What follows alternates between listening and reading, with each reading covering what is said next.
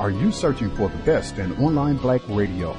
Then go to blacktalkradionetwork.com, helping you filter through the noise. Real talk, black talk.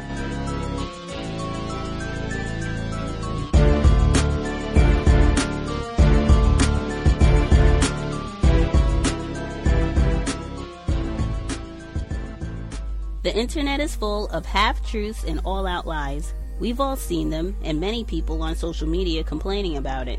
Here's your chance to show and prove. WorldAfropedia.com is a black owned and operated encyclopedia. There are several thousand articles, but we need help. We can't uncover all the truth ourselves. So please join us and become a writer, editor, or blogger for WorldAfropedia.com today. Every little bit counts. We owe it to the future generations to put the truth out there Visit worldafropedia.com, the African centered encyclopedia, a global database of African knowledge for the purpose of bringing about global African wisdom and understanding. worldafropedia.com. Well, I am here because I wrote an article that appeared in the New York Times about a month ago. And the article was about the images of black people, of African Americans on television and uh, per- peripherally or secondarily on film. And what it required me to do is to uh, look at about 12 hours of mind numbing television from Martin and Shanae in the dreadlocks and the padded hips to uh, Hanging with Mr. Cooper, where I saw two women coming to blows, and one woman said, Come on with it. That's W I D, not W I T H. Come on with it. Um, and I watched uh, Where I Live, which is considered to be a very good television show. And on that show, there was a sidekick who made the comment um, about a friend who was going to college, and his response to the friends getting a scholarship was, I hear they got some big booty women in college. That was the comment on that show. The story came about because um, an editor came to me and wanted me to do an article about uh, these two television shows. They were going to be on HBO. They appeared on HBO over the summer. One was Laurel Avenue. I don't know if you got a chance to see that. And Strapped. Um, I took the tapes home with me um, they were considered to be landmark television because we don't have very many, or have not had very many, dra- dramas depicting black life in this country. And so it was considered to be a very important step um, in television. So I took them home. Laurel Avenue starts out with a welfare mother who is getting off drugs, who's just gotten off drugs and uh, her son is selling crack. She finds uh, the crack under his pillow. He carries a gun. All the stereotypes that you have seen before, and it builds, and it's very, very well done, very richly textured. Um, still can't get beyond the subject matter. And then Strapped is about a former drug dealer who's um, seven month pregnant girlfriend has gotten into jail because she was selling crack. And so he decides to start selling guns in order to get her out of jail. So these were the two shows that I that were to build this story about um, what is considered to be the quote unquote new realism in portraying black people on television. I got them home, I looked at them, and throughout I couldn't, I kept thinking to myself, why don't I like this? Why don't I feel comfortable with this? And obviously, now that I've described them to you, you can probably imagine why. So that is when I then uh, uh, went back and said that. Um, this is not necessarily what a lot of black people want to see or what a lot of black people would probably consider progress. And I began doing all this other reporting and found out that the that many black directors and many black producers feel the same way and have a very difficult time getting anything that they consider balanced on television. Um, it's hard to get financing for what they want. It's very difficult to get support. And even when you do, there's a, a constant, like, steamroller pushing you to move, it, move toward the stereotypes. I'll tell you one thing that Kevin Hooks, who was the director of several shows like St. Elsewhere and China Beach and several others, he said that he was filming, making a film in Harlem. It was a beautiful street, 114th Street, I believe it was, near Morningside Park, very pristine um, block. And he brought the producers out to look at the set as he built it up and made it look nice. And the producer said, Well, can you put some litter or some trash around so that it'll look realistic, so that our, the viewers will recognize this is Harlem? He didn't. But that gives you a sense of even when people are in a black community, this is a black community he was in, um, the, the societal perceptions of us so drive uh, a lot of this, that it's hard to get around that. When I talked with Malcolm Jamal Warner, he said that on the last show that he was on Here and Now, he was constantly asked by the producers and director to slap his sidekick on the back of the head whenever he said anything funny or stupid. And that's uh, among the many things that I noticed as I watched these 12 or 15 hours of tapes you see a tremendous amount. If you watch in concentration, and if you watch these shows from Hanging with Mr. Cooper to Where I Live to Martin to Fresh Prince, all these different shows, you'll notice uh, violence, even among so called middle class proper people.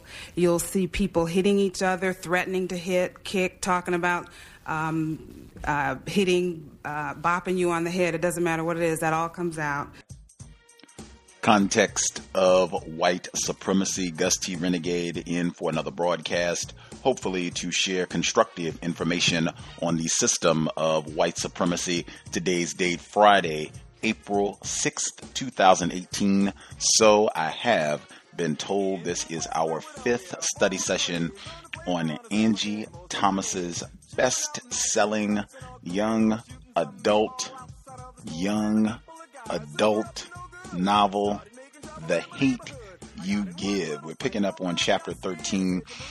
The voice you heard at the beginning, the lovely Isabel Wilkerson. She is absolutely gorgeous, black female author, black journalist.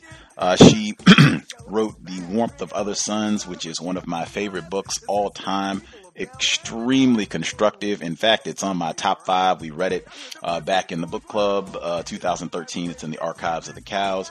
Uh, but that was her giving a talk 25 years ago, 1993, where she was talking about the type of patterns that you see in black television and film. I thought it was extraordinarily applicable to the popularity of this book, especially the portion where she talked about how uh, society, I thought it should have just been more direct, white people, the racist viewing preferences of whites often drive this type of anti black content. I was praying. It had been years since I had heard this commentary.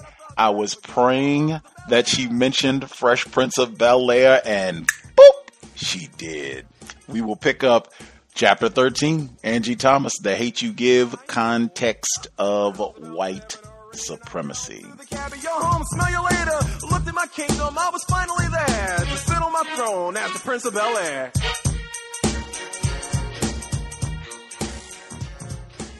Thirteen. Mr. Lewis's left eye is swollen shut and blood drips onto his shirt from a slash on his cheek, but he refuses to go to the hospital. Daddy's office has become an examining room, and Mama tends to Mr. Lewis with Daddy's help. I lean against the doorway and watch. Devante stands even farther back in the store. It took five of 'em to take me down, Mr. Lewis says. Five of 'em! Against one little old man. Ain't that something? It's really something that you're alive, I say. Snitches get stitches doesn't apply to king lords. More like snitches get grades. Mama tilts Mr. Lewis's head to look at the cut on his cheek. She's right. You're real lucky, Mr. Lewis. Don't even need stitches. King himself gave me that one, he says. He ain't come in till them other ones got me down. Old punk ass, looking like a black Michelin man. I snort. This ain't funny. Daddy says, I told you they was gonna come after you. And I told you I ain't scared. If this the worst they could do, they ain't did nothing. Nah, this ain't the worst, says Daddy. They could have killed you. I ain't the one they want dead. He stretches his fat finger my way, but he looks beyond me at Devante. That's the one you need to worry about. I made him hide before they came in, but King said he know you helping that boy, and he gonna kill him if you find him. Devante backs away, his eyes wide. I swear in like two seconds, Daddy grabs Devante by his neck and slams him against the freezer. What the hell you do? Devante kicks and squirms and tries to pull Daddy's hands from his neck. Daddy, stop! Shut up! His glare never leaves Devante. I brought you in my house, and you ain't been honest about why you hiding? King wouldn't want you dead unless you did something, so what you do? Maverick! Mama breaks his name down real good. Let him go. He can't explain anything with you choking him. Daddy releases, and Devante bends over, gasping for air. Don't be putting your hands on me, he says. Or what?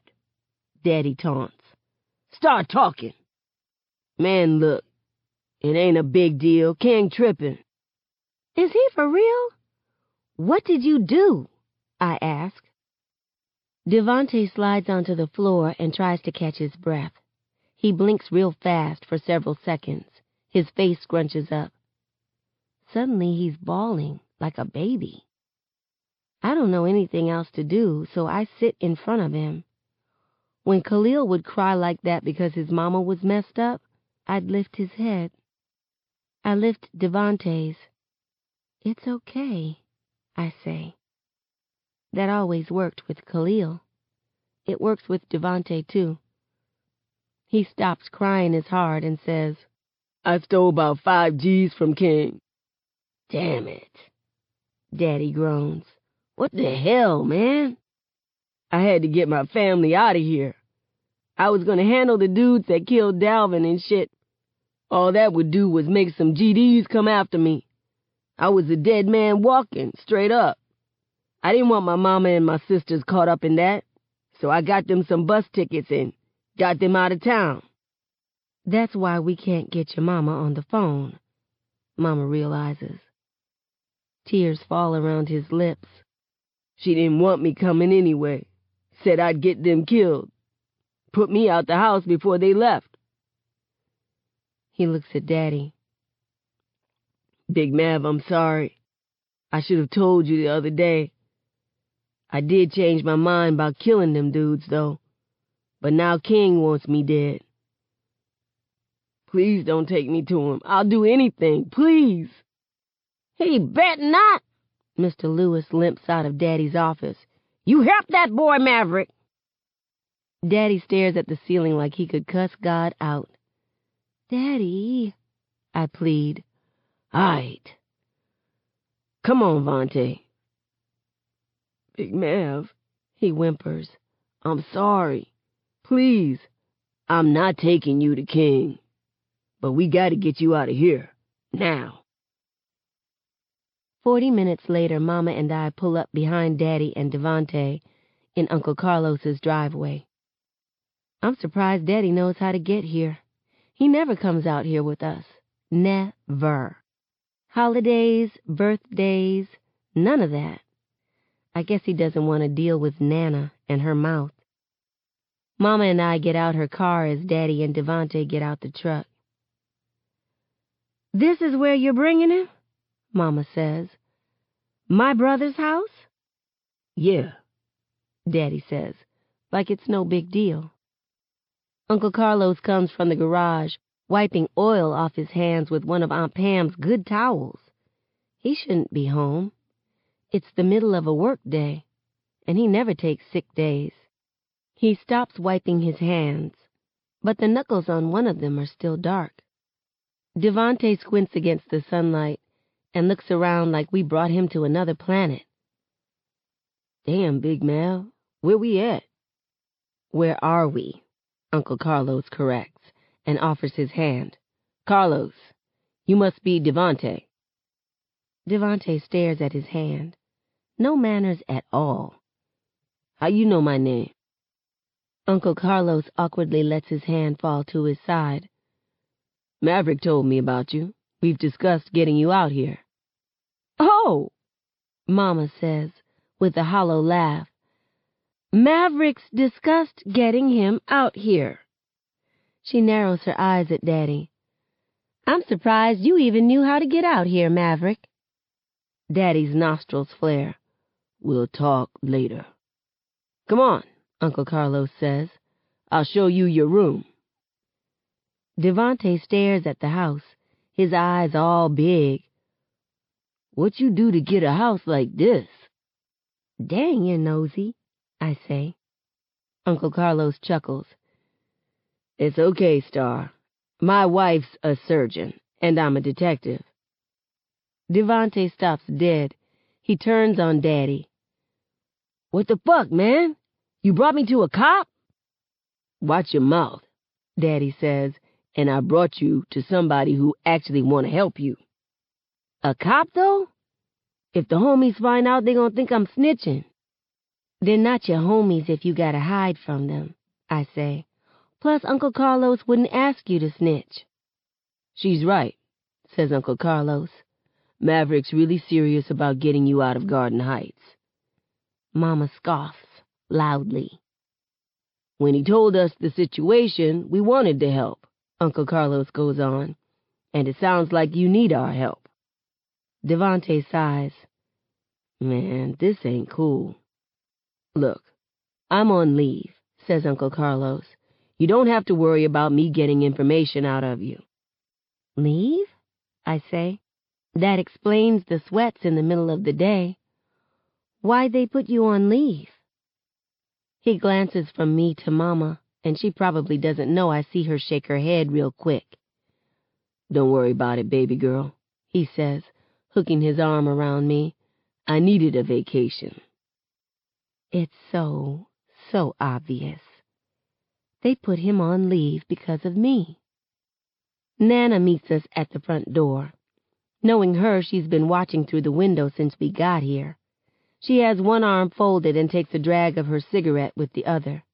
She blows the smoke toward the ceiling while staring at Devante. Who he supposed to be? Devante, Uncle Carlos says. He's staying with us. What you mean he's staying with us? Just what I said. He got in a little trouble in Garden Heights and needs to stay here. She scoffs, and I know where Mama gets it from. A little trouble, huh? Tell the truth, boy. She lowers her voice and asks with suspicious, squinted eyes. Did you kill somebody? Mama, my mama says. What? I better ask before y'all have me sleeping in the house with a murderer, waking up dead. What in the... You can't wake up dead, I say. Little girl, you know what I mean. She moves from the doorway. I'll be waking up in Jesus' face trying to figure out what happened. Like you going to heaven, Daddy mumbles. Uncle Carlos gives Devante a tour. His room is about as big as me and Seven's rooms put together. It doesn't seem right that he only has a little backpack to put in it, and when we go to the kitchen, Uncle Carlos makes him hand that over. There are a few rules for living here, Uncle Carlos says. One, follow the rules. Two, he pulls the Glock from Devante's backpack. No weapons and no drugs. I know you ain't bring that in my house, Vontae, Daddy says. King probably got money on my head. You damn right I got a piece.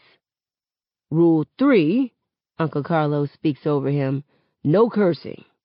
I have an eight-year-old and a three-year-old. They don't need to hear that. 'Cause they hear it from Nana enough. Ava's new favorite word is God damn it. Rule four, Uncle Carlos says. Go to school. Man, Devante groans. I already told Big Mav I can't go back to Garden High. We know, Daddy says. Once we get in touch with your mama, we'll get you enrolled in an online program. Lisa's mama is a retired teacher. She can tutor you through it so you can finish the year out. Like hell I can, Nana says. I don't know where she is, but I'm not surprised she's listening. Mama, stop being nosy, Uncle Carlos says. Stop volunteering me for shit. Stop cursing, he says. Tell me what to do again and see what happens. Uncle Carlos's face and neck go red. The doorbell rings. Carlos, get the door, Nana says from wherever she's hiding. He purses his lips and leaves to answer. As he comes back, I can hear him talking to somebody. Then somebody laughs, and I know that laugh 'cause it makes me laugh. Look who I found, Uncle Carlos says. Chris is behind him in his white Williamson polo and khaki shorts. He has on the red and black Jordan 12s that MJ wore when he had the flu during the 97 finals. Shoot. That makes Chris finer for some reason. Or I have a Jordan fetish. Hi. He smiles without showing teeth. Hi. I smile too. I forget that Daddy is here and that I potentially have a big-ass problem on my hands. That only lasts about ten seconds, though, because Daddy asks, Who are you? Chris extends his hand to Daddy. Christopher, sir. Nice to meet you. Daddy gives him a twice-over. You know my daughter or something? Yeah. Chris stretches it kinda long and looks at me. We both go to Williamson? I nod. Good answer. Daddy folds his arms. Well, do you or don't you? You sound a little unsure about that. Mama gives Chris a quick hug. All the while, Daddy mean mugs the hell out of him. How are you doing, sweetie? she asks. I'm fine. I didn't mean to interrupt anything. I saw your car, and Starr wasn't at school today, so I wanted to check on her. It's fine, says Mama. Tell your mom and dad I said hello. How are they? Hold up, Daddy says. Y'all act like this dude been around a minute. Daddy turns to me. Why ain't I never heard about him? It's gonna take a hell of a lot of boldness to put myself out there for Khalil. Like, I once told my militant black daddy about my white boyfriend kind of boldness. If I can't stand up to my dad about Chris, how can I stand up for Khalil? Daddy always tells me to never bite my tongue for anyone. That includes him. So I say it. He's my boyfriend. Boyfriend? Daddy repeats. Yeah, her boyfriend. Nana pipes up again from wherever she is. Hey, Chris, baby. Chris glances around, all confused. Uh, hey, Miss Montgomery. Nana was the first to find out about Chris, thanks to her master snooping skills. She told me, Go ahead, get your swirl on, baby. Then proceeded to tell me about all of her swirling adventures, which I didn't need to know. The hell, Starr? Daddy says. You dating a white boy? Maverick, Mama snaps. Calm down, Maverick, Uncle Carlos says. He's a good kid, and he treats her well. That's all that matters, isn't it? You knew? Daddy says. He looks at me, and I don't know if that's anger or hurt in his eyes. He knew, and I didn't? This happens when you have two dads. One of them's bound to get hurt, and you're bound to feel like shit because of it. Let's go outside, Mama says tightly. Now. Daddy glares at Chris and follows Mama to the patio. The doors have thick glass, but I still hear her go off on him. Come on, Devante, Uncle Carlos says. Gonna show you the basement and the laundry room. Devante sizes Chris up. Boyfriend, he says with a slight laugh and looks at me. I should have known you'd have a white boy. He leaves with Uncle Carlos. What the hell that's supposed to mean? Sorry, I tell Chris. My dad shouldn't have gone off like that. It could have been worse. He could have killed me. True. I motion him to sit at the counter while I get us some drinks. Who was that guy with your uncle? he asks. Aunt Pam ain't got one soda up in here. Juice, water, and sparkling water. I bet Nana has a stash of Sprite and Coke in her room, though. Devante, I say, grabbing two apple juice boxes. He got caught up in some King Lord stuff, and Daddy brought him to live with Uncle Carlos. Why was he looking at me like that? Get over it, Maverick! He's white! Mama shouts on the patio. White, white, white! Chris blushes, and blushes, and blushes, and blushes. I hand him a juice box. That's why Devante was looking at you that way. You're white. Okay, he asks more than says. Is this one of those black things I won't understand? Okay, babe, real talk. If you were somebody else, I'd side-eye the shit out of you for calling it that. Calling it what? A black thing? Yeah. But isn't that what it is? Not really, I say. It's not like this kind of stuff is exclusive to black people, you know. The reasoning may be different, but that's about it. Your parents don't have a problem with us dating? I wouldn't call it a problem, Chris says, but we did talk about it. So it's not just a black thing then, huh? Point made. We sit at the counter, and I listen to his play-by-play of school today.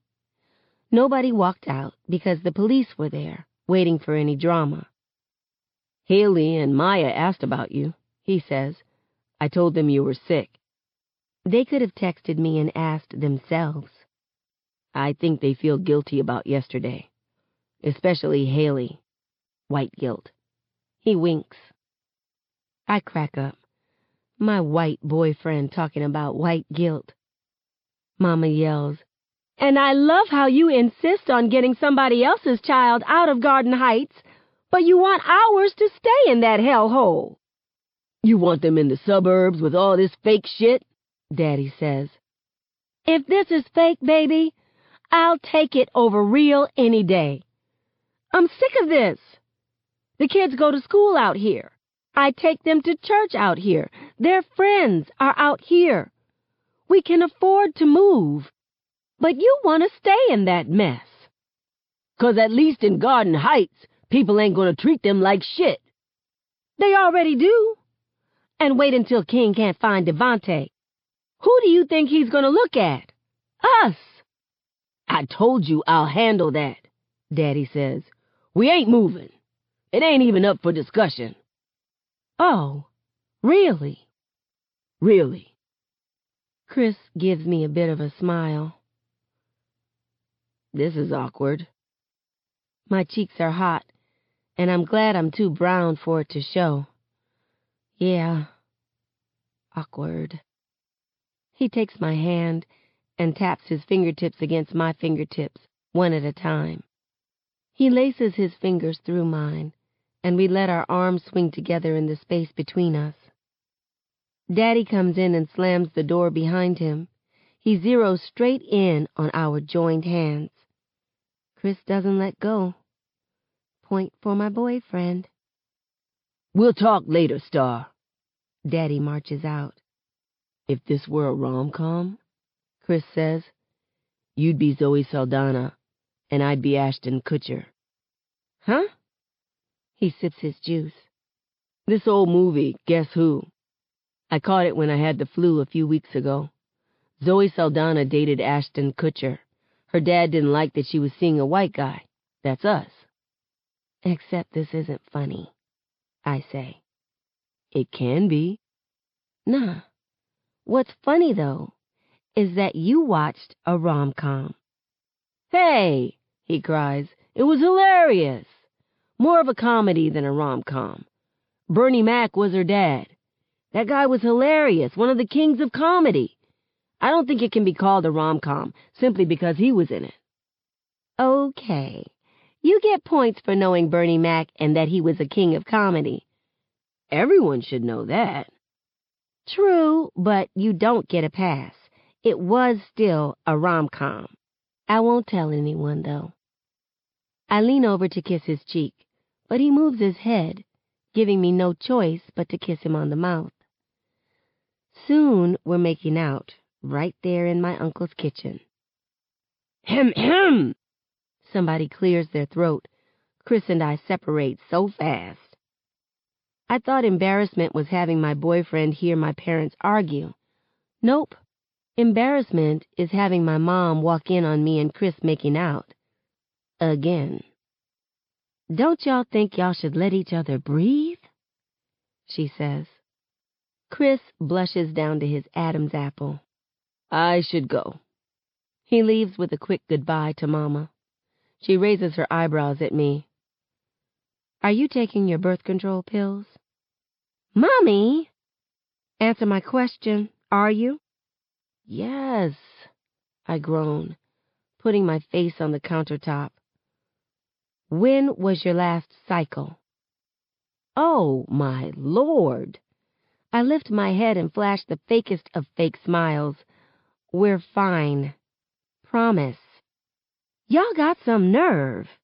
Your daddy was barely out the driveway and y'all slobbering all over each other. You know how Maverick is. Are we staying out here tonight? The question catches her off guard. Why would you think that? Because you and Daddy had a disagreement, that's all. A disagreement the whole neighborhood heard, plus one the other night. Starr, we're okay. Don't worry about it. Your father's being... your father. Outside, somebody honks his car horn a bunch of times. Mama rolls her eyes. Speaking of your father, I guess Mr. I'm gonna slam doors needs me to move my car so he can leave. She shakes her head and heads toward the front. I throw Chris's juice away and search the cabinets. Aunt Pam may be picky when it comes to drinks, but she always buys good snacks, and my stomach is talking. I get some graham crackers and slather peanut butter on them. So good. Devante comes in the kitchen.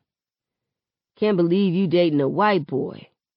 He sits next to me and steals a graham cracker sandwich. A wigger at that. Excuse you? I say, with a mouthful of peanut butter. Here's not a wigger. Please, Dude wearing J's.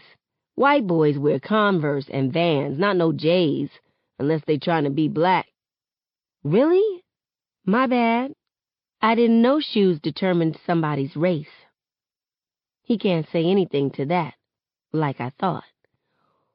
What you see in him, anyway, for real?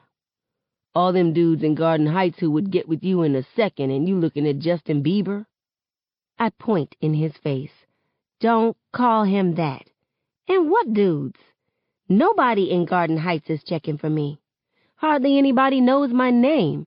Hell, even you called me Big Mav's daughter who work in the store. 'Cause you don't come around, he says. I ain't never seen you at a party, nothing. Without thinking, I say, You mean parties where people get shot at? And as soon as it leaves my mouth, I feel like shit. Oh my God, I'm sorry. I shouldn't have said that. He stares at the countertop. It's cool. Don't worry about it. We quietly nibble on graham crackers. Um, I say. The silence is brutal. Uncle Carlos and Aunt Pam are cool. I think you'll like it here. He bites another graham cracker. They can be corny sometimes, but they're sweet. They'll look out for you. Knowing Aunt Pam, she'll treat you like Ava and Daniel. Uncle Carlos will probably be tougher. If you follow the rules, you'll be okay. Khalil talked about you sometimes, Devante says. Huh? You said nobody knows you, but Khalil talked about you. I ain't know you was Big Mav's daughter who... I ain't know that was you, he says, but he talked about his friend Starr. He said you were the coolest girl he knew. Some peanut butter gets stuck in my throat, but it's not the only reason I swallow. How did you know? Oh, yeah. Both of y'all were king lords. I swear to God, whenever I think about Khalil falling into that life, it's like watching him die all over again. Yeah, Khalil matters, and not the stuff he did, but I can't lie and say it doesn't bother me, or it's not disappointing. He knew better.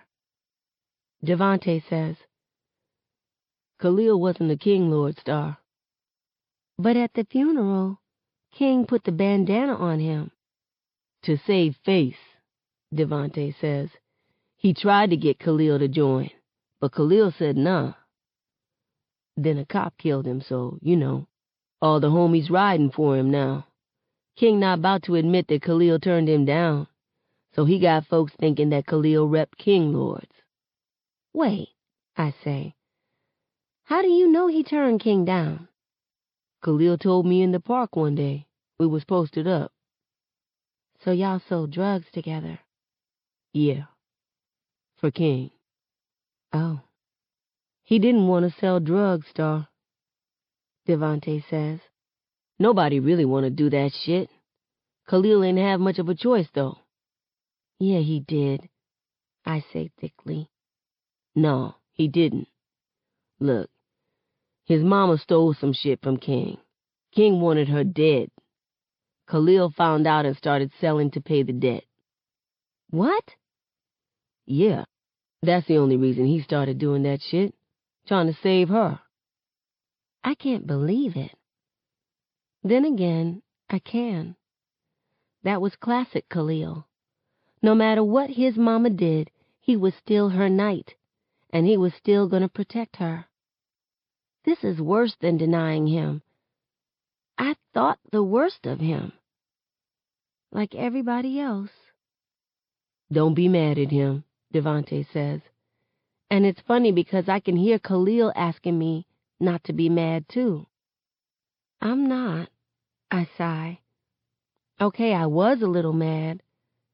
I just hate how he's being called a thug and shit when people don't know the whole story. You said it, he wasn't a gangbanger.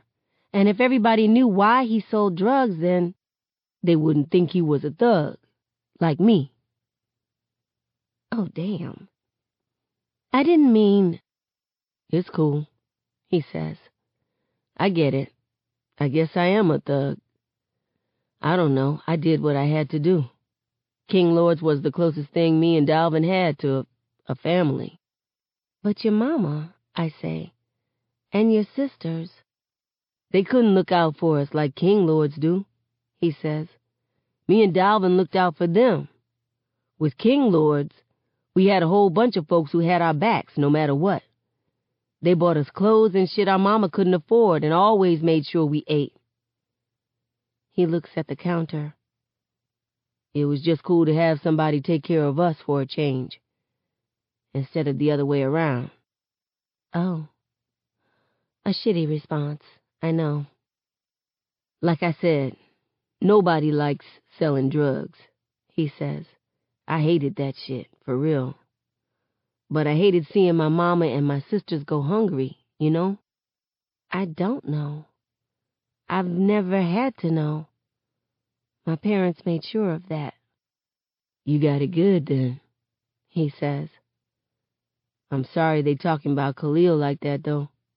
He really was a good dude. Hopefully one day they can find out the truth. Yeah, I say quietly. Devante. Khalil. Neither one of them thought they had much of a choice. If I were them, I'm not sure I'd make a much better one. Guess that makes me a thug, too. I'm going for a walk, I say, getting up. My head's all over the place. You can have the rest of the graham crackers and peanut butter. I leave.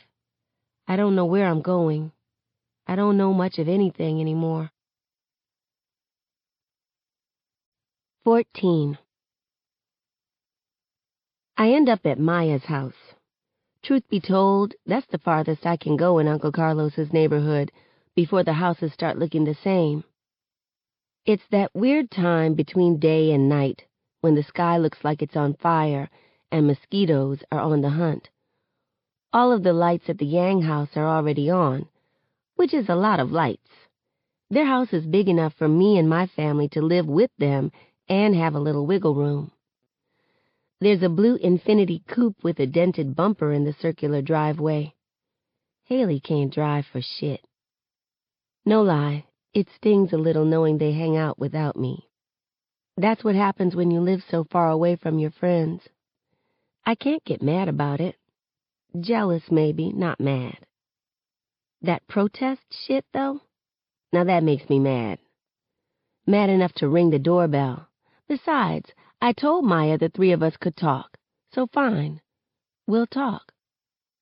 Mrs. Yang answers, her Bluetooth headset around her neck. Starr! She beams and hugs me. So good to see you. How is everyone? Good, I say. She announces my arrival to Maya and lets me in. The aroma of Mrs. Yang's seafood lasagna greets me in the foyer. I hope it's not a bad time, I say. Not at all, sweetie. Maya's upstairs. Hailey, too. You're more than welcome to join us for dinner. No, George, I wasn't talking to you, she says into her headset, then mouths at me, my assistant, and rolls her eyes a little. I smile and take off my Nike dunks. In the Yang house, shoe removal is part Chinese tradition, part Mrs. Yang likes people to be comfy. Maya races down the stairs wearing an oversized t-shirt and basketball shorts that almost hang to her ankles. Starr! She reaches the bottom, and there's this awkward moment where her arms are out like she wants to hug me, but she starts lowering them. I hug her anyway. It's been a while since I got a good Maya hug. Her hair smells like citrus, and she hugs all tight and motherly. Maya leads me to her bedroom. White Christmas lights hang from the ceiling. There's a shelf for video games, Adventure Time memorabilia all around, and Hailey in a beanbag chair, concentrating on the basketball player she's controlling on Maya's flat screen. Look who's here, Hales, Maya says. Hailey glances up at me. Hey. Hey. It's awkward central in here. I step over an empty Sprite can and a bag of Doritos and sit in the other beanbag chair. Maya closes her door. An old school poster of Michael Jordan in his famous Jumpman pose is on the back. Maya belly flops onto her bed and grabs a controller off the floor. You want to join in, Starr? Yeah, sure. She hands me a third controller and we start a new game. The three of us against a computer controlled team. It's a lot like when we play in real life, a combination of rhythm, chemistry, and skill, but the awkwardness in the room is so thick it's hard to ignore. They keep glancing at me. I keep my eyes on the screen. The animated crowd cheers as Hailey's player makes a three-pointer. Nice shot, I say. Okay, cut the crap. Hailey grabs the TV remote and flicks the game off, turning to a detective show instead. Why are you mad at us? Why did you protest? Since she wants to cut the crap, may as well get right to it. Because, she says, like that's reason enough. I don't see what the big deal is, Starr. You said you didn't know him. Why does that make a difference? Isn't a protest a good thing? Not if you're only doing it to cut class.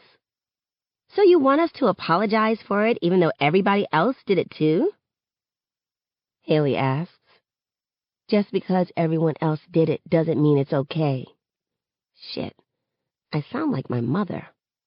Guys, stop, Maya says. Hailey, if Starr wants us to apologize, fine. We can apologize. Starr, I'm sorry for protesting. It was stupid to use a tragedy just to get out of class. We look at Hailey. She sits back and folds her arms. I'm not apologizing when I didn't do anything wrong. If anything, she should apologize for accusing me of being racist last week. Wow, I say. One thing that irks the hell out of me about Hailey? The way she can turn an argument around and make herself the victim. She's a master at this shit. I used to fall for it, but now? I'm not apologizing for what I felt, I say. I don't care what your intention was, Hailey. That fried chicken comment felt racist to me. Fine, she says. Just like I felt it was fine to protest. Since I won't apologize for what I felt and you won't apologize for what you felt, I guess we'll just watch TV. Fine, I say. Maya grunts like it's taking everything in her not to choke us. You know what? If you two want to be this stubborn, fine. Maya flicks through channels. Hailey does that BS move where you look at someone out the corner of your eye, but you don't want them to know that you care enough to look, so you avert your eyes. At this point, it's whatever. I thought I came to talk, but yeah, I really want an apology. I look at TV a singing competition, a reality show, 115, a celebrity dance. Wait! Back up, back up, I tell Maya. She flicks through the channels, and when he appears again, I say, right there. I've pictured his face so much. Actually seeing it again is different. My memory is pretty spot on. A thin, jagged scar above his lip bursts of freckles that cover his face and neck. My stomach churns and my skin crawls, and I want to get away from 115. My instinct doesn't care that it's a photograph being shown on TV. A silver cross pendant hangs from his neck, like he's saying Jesus endorses what he did. We must believe in a different Jesus. What looks like an older version of him appears on the screen, but this man doesn't have the scar on his lip and there are more wrinkles on his neck than freckles. He has white hair, although there's still some streaks of brown in it. My son was afraid for his life, he says. He only wanted to get home to his wife and kids. Pictures flash on the screen. 115 smiles with his arms draped around a blurred out woman. He's on a fishing trip with two small, blurred out children. They show him with a smiley golden retriever with his pastor and some fellow deacons who are all blurred out, and then in his police uniform. Officer Brian Cruz, Jr. has been on the force for 16 years, the voiceover says, and more pics of him as a cop are shown. He's been a cop for as long as Khalil was alive, and I wonder if in some sick twist of fate, Khalil was only born for this man to kill. A majority of those years have been spent serving in Garden Heights, the voiceover continues, a neighborhood notorious for gangs and drug dealers. I tense as footage of my neighborhood, my home, is shown. It's like they picked the worst parts the drug addicts roaming the streets, the broken down Cedar Grove projects, gangbangers flashing signs, bodies on the sidewalks with white sheets over them what about Mrs. Rooks and her cakes? Or Mr. Lewis and his haircuts? Mr. Reuben? The clinic? My family? Me? I feel Hailey's and Maya's eyes on me. I can't look at them. My son loved working in the neighborhood, 115's father claims. He always wanted to make a difference in the lives there. Funny. Slave masters thought they were making a difference in black people's lives, too, saving them from their wild African ways. Same shit, different century. I wish people like them would stop thinking that people like me need saving. 115 Senior talks about his son's life before the shooting, how he was a good kid who never got into trouble, always wanted to help others. A lot like Khalil. But then he talks about the stuff 115 did that Khalil will never get to do. Like go to college, get married, have a family. The interviewer asks about that night. Apparently, Brian pulled the kid over because he had a broken tail light and was speeding. Khalil wasn't speeding. He told me, Pop, soon as I pulled him over, I had a bad feeling, says 115 Senior. Why is that? The interviewer asks. He said the kid and his friend immediately started cursing him out. We never cursed. And they kept glancing at each other like they were up to something. Brian says that's when he got scared, because they could have taken him down if they teamed up. I couldn't have taken anyone down. I was too afraid. He makes us sound like we're superhumans. We're kids. No matter how afraid he is, my son's still to do his job, he says, and that's all he set out to do that night. There have been reports that Khalil Harris was unarmed when the incident took place the interviewer says. Has your son told you why he made the decision to shoot? Brian says he had his back to the kid, and he heard the kid say, I'm going to show your ass today. No, no, no. Khalil asked if I was okay. Brian turned around and saw something in the car door. He thought it was a gun. It was a hairbrush. His lips quiver my body shakes. He covers his mouth to hold back a sob. I cover mine to keep from puking. Brian's a good boy, he says in tears.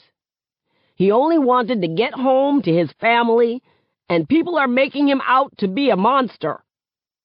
That's all Khalil and I wanted, and you're making us out to be monsters. I can't breathe.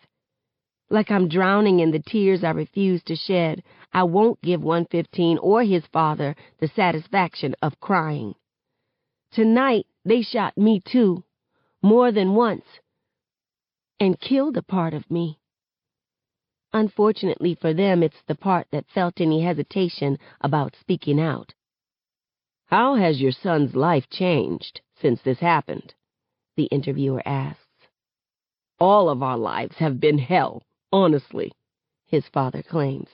Brian's a people person, but now he's afraid to go out in public, even for something as simple as getting a gallon of milk.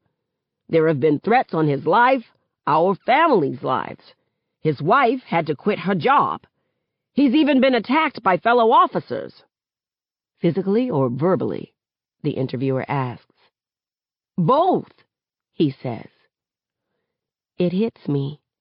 Uncle Carlos's bruised knuckles. This is awful, Hailey says. That poor family. She's looking at 115 Senior with sympathy that belongs to Brenda and Miss Rosalie. I blink several times.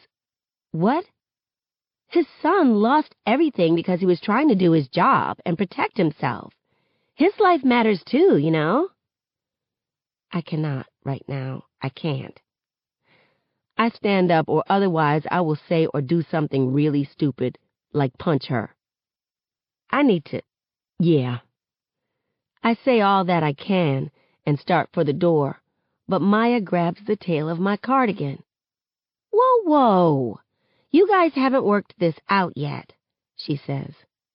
Maya, I say, as calmly as possible, please let me go. I cannot talk to her. Did you not hear what she said? Are you serious right now? Hailey asks. What's wrong with saying his life matters too? His life always matters more. My voice is gruff and my throat is tight. That's the problem. Starr! Starr! Maya says, trying to catch my eye. I look at her. What's going on? You're Harry in Order of the Phoenix angry lately. Thank you, Hailey says. She's been in bitch mode for weeks, but wants to blame me. Excuse you? There's a knock on the door. Girls, is everything okay? Mrs. Yang asks. We're fine, Mom. Video game stuff. Maya looks at me and lowers her voice. Please sit down. Please. I sit on her bed. Commercials replace 115 Senior on the TV and fill in the gap of silence we've created. I blurt out, Why did you unfollow my Tumblr? Hailey turns toward me. What? You unfollowed my Tumblr. Why? She glances at Maya quickly, but I notice and goes, I don't know what you're talking about. Cut the bullshit, Hailey. You unfollowed me months ago. Why? She doesn't say anything. I swallow. Is it because of the Emmett Till picture? Oh my God, she says, standing up. Here we go again. I am not going to stay here and let you accuse me of something. Starr, you don't text me anymore, I say. You freaked out about that picture. Do you hear her? Hailey says to Maya. Once again, calling me racist. I'm not calling you anything. I'm asking a question and giving you examples. You're insinuating. I never even mentioned race. Silence comes between us.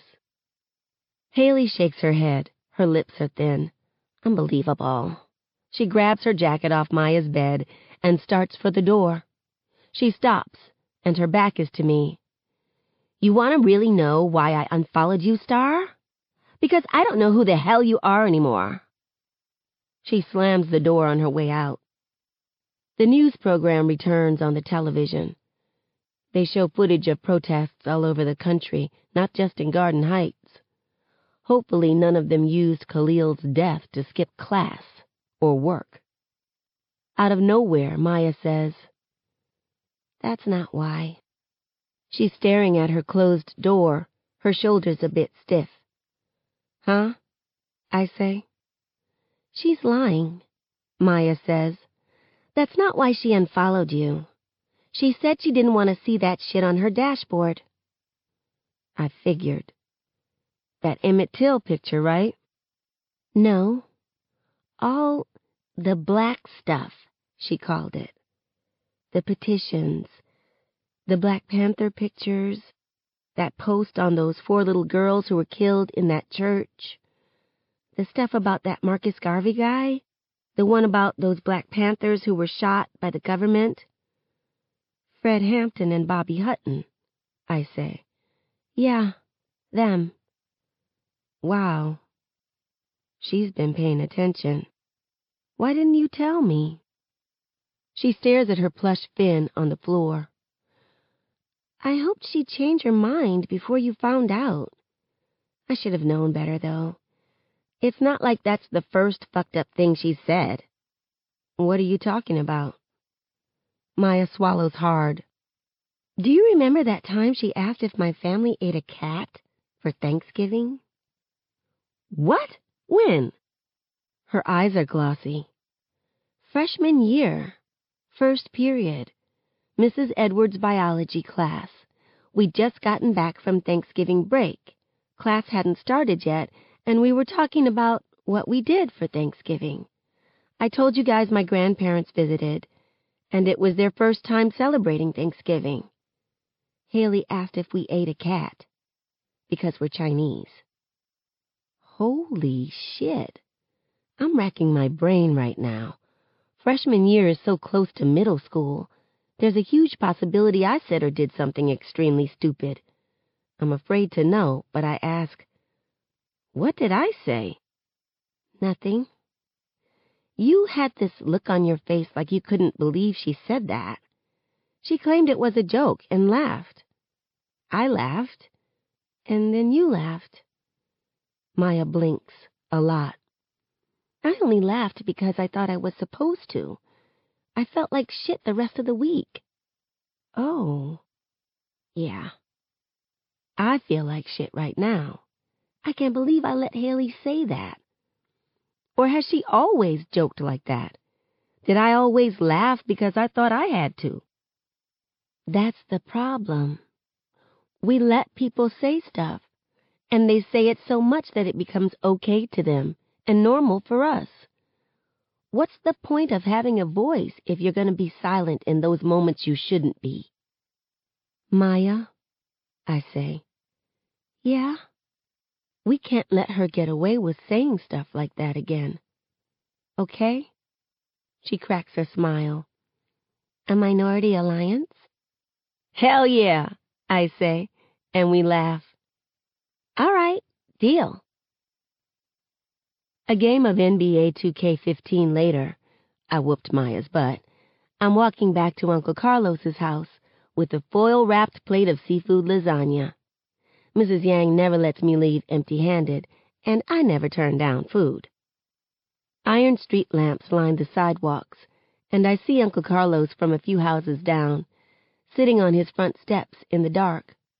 He's chugging back something, and as I get closer, I can see the Heineken. I put my plate on the steps and sit beside him. You better not have been at your little boyfriend's house, he says. Lord. Chris is always Lil to him, and they're almost the same height. No, I was at Maya's. I stretch my legs forward and yawn. It's been a long-ass day. I can't believe you're drinking, I say through my yawn. I'm not drinking. It's one beer. Is that what Nana said? He cuts me a look. Starr. Uncle Carlos, I say, as firmly. We battle it out, hard stare versus hard stare. He sets the beer down. Here's the thing. Nana's an alcoholic. She's not as bad as she used to be, but all it takes is one hard drink, and she's the other Nana. I've heard stories of her drunken rages from back in the day. She'd blame Mama and Uncle Carlos that their daddy went back to his wife and other kids. She'd lock them out the house, cuss at them, all kinds of stuff. So no, one beer isn't one beer to Uncle Carlos, who's always been anti-alcohol. Sorry, he says. It's one of those nights. You saw the interview, didn't you? I ask. Yeah. I was hoping you didn't. I did. Did my mom see? Oh, yeah, she saw it. So did Pam, and your grandma. I've never been in a room with so many pissed off women in my life. He looks at me. How are you dealing with it? I shrug. Yeah, I'm pissed. But honestly, I expected his dad to make him the victim. I did too. He rests his cheek in his palm, his elbow propped on his knee. It's not too dark on the steps. I see the bruising on his hand fine. So, I say, patting my knees. On leave, huh? He looks at me like he's trying to figure out what I'm getting at. Yeah. Silence. Did you fight him, Uncle Carlos? He straightens up. No. I had a discussion with him. You mean your fist talked to his eye? Did he say something about me? He pointed his gun at you. That was more than enough. His voice has a foreign edge to it. It's totally inappropriate, but I laugh. I have to hold my side, I laugh so hard. What's so funny? He cries. Uncle Carlos, you punched somebody. Hey, I'm from Garden Heights. I know how to fight. I can get down. I'm hollering right now. It's not funny, he says. I shouldn't have lost my cool like that. It was unprofessional. Now I've set a bad example for you. Yeah, you have, Muhammad Ali. I'm still laughing. Now he's laughing. Hush, he says. Our laughter dies down, and it's real quiet out here. Nothing to do but look at the sky and all the stars. There's so many of them tonight. It's possible that I don't notice them at home because of all the other stuff. Sometimes it's hard to believe Garden Heights and Riverton Hills share the same sky. You remember what I used to tell you? Uncle Carlos says. I scoot closer to him. That I'm not named after the stars, but the stars are named after me? You were really trying to give me a big head, huh? He chuckles. No. I wanted you to know how special you are. Special or not, you shouldn't have risked your job for me. You love your job. But I love you more. You're one reason I even became a cop, baby girl. Because I love you and all those folks in the neighborhood. I know. That's why I don't want you to risk it. We need the ones like you. The ones like me. He gives a hollow laugh. You know, I got pissed listening to that man talk about you and Khalil like that. But it made me consider the comments I made about Khalil that night in your parents' kitchen. What comments? I know you were eavesdropping, Starr. Don't act brand new. I smirk. Uncle Carlos said brand new. You mean when you called Khalil a drug dealer? He nods. Even if he was, I knew that boy watched him grow up with you. He was more than any bad decision he made, he says. I hate that I let myself fall into that mindset of trying to rationalize his death. And at the end of the day, you don't kill someone for opening a car door. If you do, you shouldn't be a cop. I tear up. It's good to hear my parents and Miss Ofrah say that, or see all the protesters shout about it. From my uncle, the cop, though, it's a relief, even if it makes everything hurt a little more. I told Brian that, he says, looking at his knuckles, after I clocked him. Told the chief, too. Actually, I think I screamed it loud enough for everybody in the precinct to hear. It doesn't take away from what I did, though. I dropped the ball on Khalil. No, you didn't. Yes, I did he says. I knew him, knew his family situation. After he stopped coming around with you, he was out of sight and out of mind to me, and there's no excuse for that. There's no excuse for me either. I think all of us feel like that, I mutter. That's one reason Daddy's determined to help DeVante. Yeah, he says. Me too. I look at all the stars again. Daddy says he named me Starr because I was his light in the darkness. I need some light in my own darkness right about now.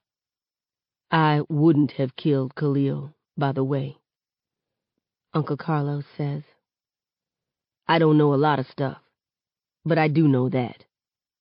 My eyes sting, and my throat tightens. I've turned into such a damn crybaby. I snuggle closer to Uncle Carlos and hope it says everything I can't. Context of white supremacy. Audio segment number two, chapter 15. That's where we'll start after we get done with the commentary. Uh, if folks would like to participate, if you have questions, thoughts, the number 641 715 3640. The code 564943 pound. Press star 6 1 if you would like to participate. Number again 641 715 3640 the code 564943 pound. Press star 6 1 if you would like to participate. If you would like to join the discussion, but you do not want to use your phone, you can use the free HD, uh, excuse me, the free VoIP line to participate. It's linked at Black Talk Radio Network. If you need the address, it is tiny, T I N Y dot cc forward slash one race. And that is the number one. Address again, tiny, T I N Y dot cc forward slash one race, and that is the number one. When you go to that address, look on the left of the page. You'll see the link for the free VoIP line. Click that link, it will open a small window on your screen. The first line is a drop down menu. Select the number that I just gave out, which again is 641 715 3640. The next line, it will ask for the code. That code again, 564943. Final line, it will ask for a name. You can put in a real name, nickname, press random keys, whatever you're comfortable with. Once you get all that information entered, click the green button at the bottom. It will connect you to the live broadcast. You should be able to hear us. It is the same procedure. If you would like to participate, look on your screen. You'll see the dial pad. Press star six one. I'll see your hand and we will get you on the line. Uh, question for listeners this week. Uh, this is something that I've been paying attention to. Uh, and so, since we had kind of a big scene, big argument, right, with Maverick and, and all of that, reflecting back on the author's comments that her favorite character in the book, Angie Thomas, she said her favorite character is Maverick. She wanted a strong black male figure, and particularly a strong black father in a book. Given what we heard this week, put that in context with her comments about Maverick being her favorite character in the book. That's something that I've kind of kept in mind throughout. And wow, this week, lots to think on in my view. Uh, folks who dialed in with a hand up line should be open. Uh, feel free. Me one moment, a little behind with my fingers. All right, there we go. Folks who dialed in with a hand up, line should be open. Feel free. Can I be heard? Greetings, Thomas in New York. Again, shout to Ned the Wino. One of my favorite episodes, yes, sir. Um, man, I heard a reference to being black as Michelin. I thought that was interesting. I'm sure white white readers enjoyed that. Um, you know, the grandma. Did, did they say that the grandmother um got angry when the their father left and went to um back to his wife and other kids? Uh, let me flip back here to make sure. That does, I believe, sound accurate. Not stars. Uh, not stars. Oh, okay. Yeah, not stars okay. grandmother. Okay, then, then never mind. Then either way, Starr's grandmother sounds like Madea um, just cursing up a storm and, and very um, it's not Saturday, very ratchet acting. Um, and I thought that that was interesting. Um, man, the the the I was thinking all week about this um black Jesus, and I noticed to this week that when the grandmother referenced Jesus, she didn't put black in front of it. Um, you know, and I just like, man, it's it, doesn't matter what color you paint him, he's still white Jesus in your subconscious. That's the first Jesus um, you know, you, you're gonna remember. You know, that's that's always the impression you're gonna have. Oh, the, the this girl is old enough to um, engage in, um, you know, finger sexual activity, but it seems like they keep a lot of racism talk away from her. Uh, even though she seems very um, informed of um, former um, black people who were, you know, um, considered liberation, you know, fighters. But uh, it just seems like, you know, with Uncle Carlos at first, you know, he doesn't want to tell her what's really going on. You know, they they kind of want to shield her away from, you know, um, being in the spotlight, which I guess is is sort of um, normal in a way, but at the same time, this girl's in high school um, this isn't something that you, we, we should be keeping. I, I think that you know, for all the years you had justice come on, um, you know, th- these are the kind of conversations you're supposed to be having. So, I just feel like, um, you know, she's she's by them keeping her, um, in my opinion, um, trying to keep her away from knowing what's going on is really keeping the keeping her from going out and and trying to help her friend who was shot. She knows what happened, you know, telling her side of the story.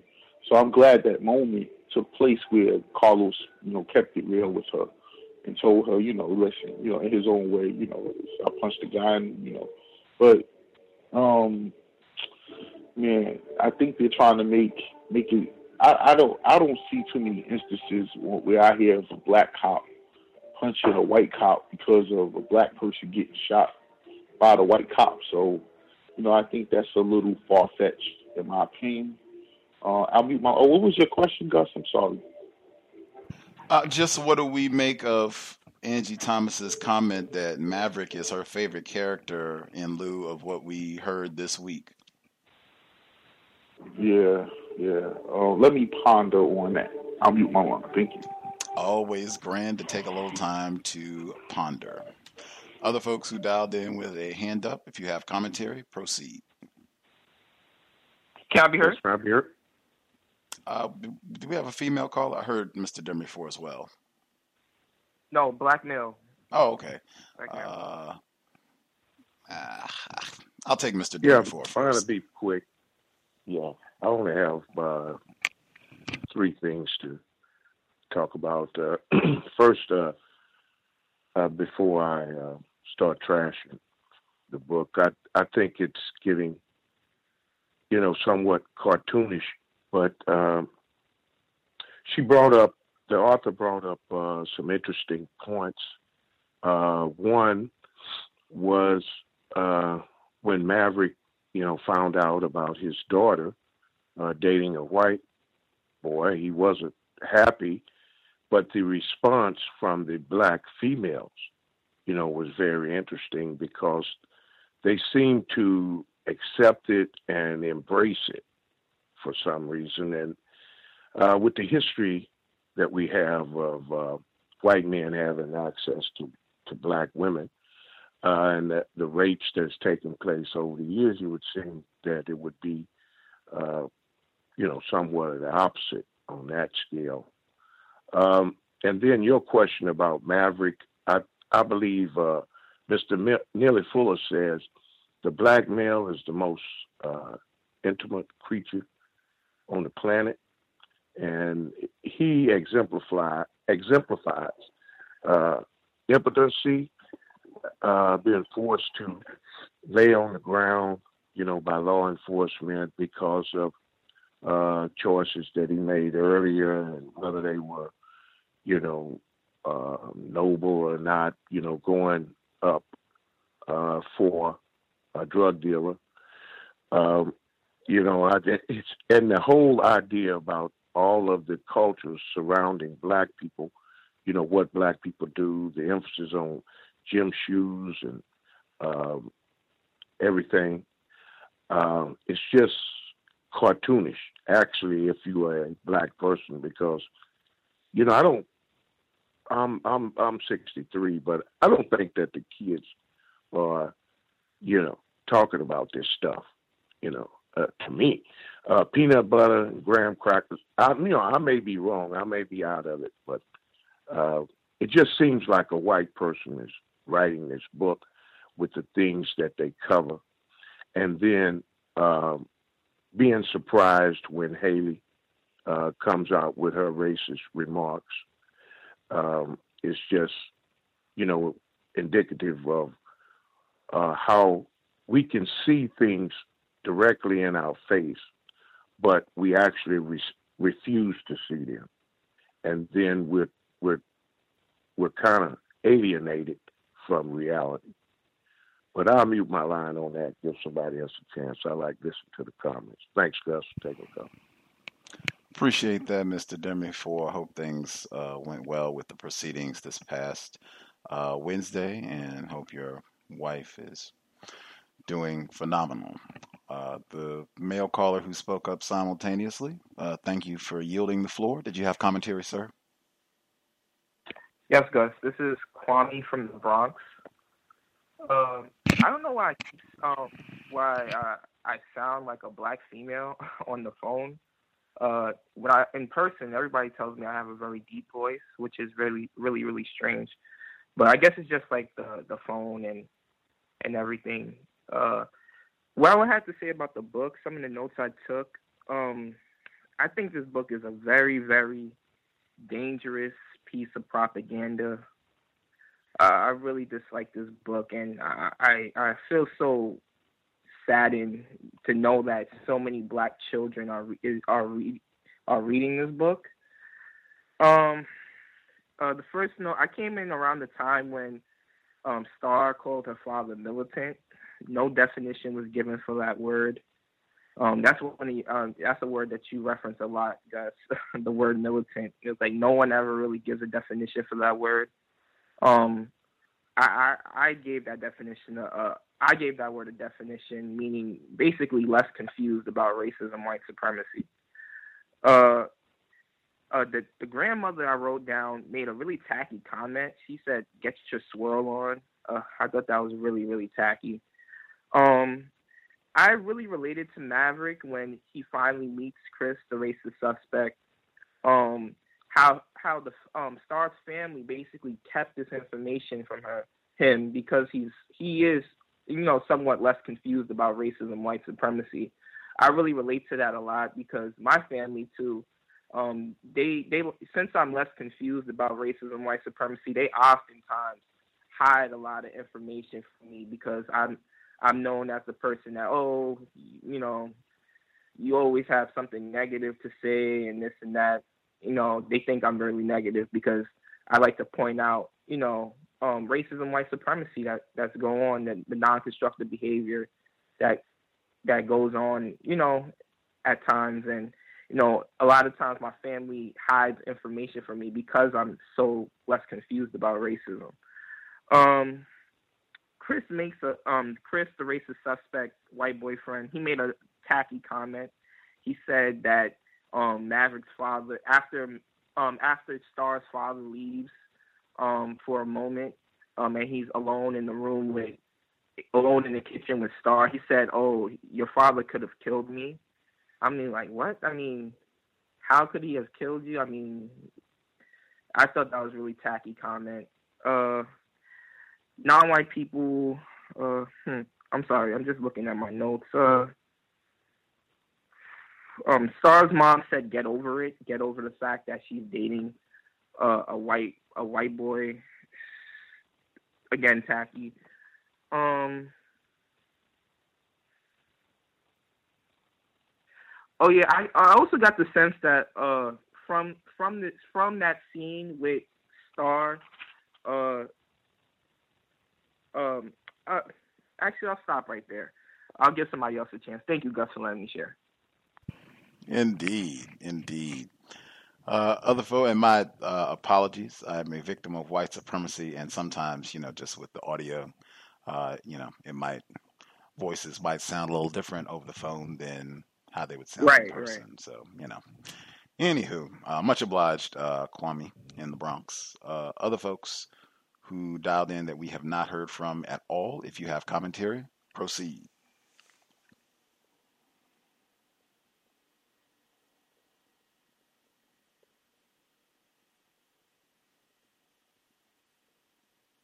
Good evening. Can I be heard? Yes, sir. All right. Thanks for letting me share. Um, it's uh, I've listened to quite a few uh, of the book studies here on the COWS. Um, I I don't think I've ever commented. Uh, I I guess it's something I'm a victim, and um, there's something I don't know with my my brain or my concentration where I'm not able to concentrate too well to a, a audio book. I do much better just reading it. Um, but I would like to say to your question, um, Gus, is um, I agree with Mr. Uh, Demery for. Um, uh, it's just a display of uh, the impotence of a of the black male. Um, he has this this appearance or this exterior of you know toughness. You know, I guess he was supposed to have been a so-called uh, quote-unquote thug. You know, did prison time. I'm not sure exactly if his physical stature was described um, during the uh, the book, uh, but I imagine he's you know a a pretty big guy, strong guy, and uh, and he has relatively no power. I mean, he's a he seems to be a little less confused, but um, he's pretty much overruled by everyone else. And uh, and I guess the author is for her to say that that's her uh, favorite character. I don't know. I guess um, you know stereotypically, you know, again, he's he displays his, he has this exterior or, or he appears to be you know, strong and whatever, but really has no power.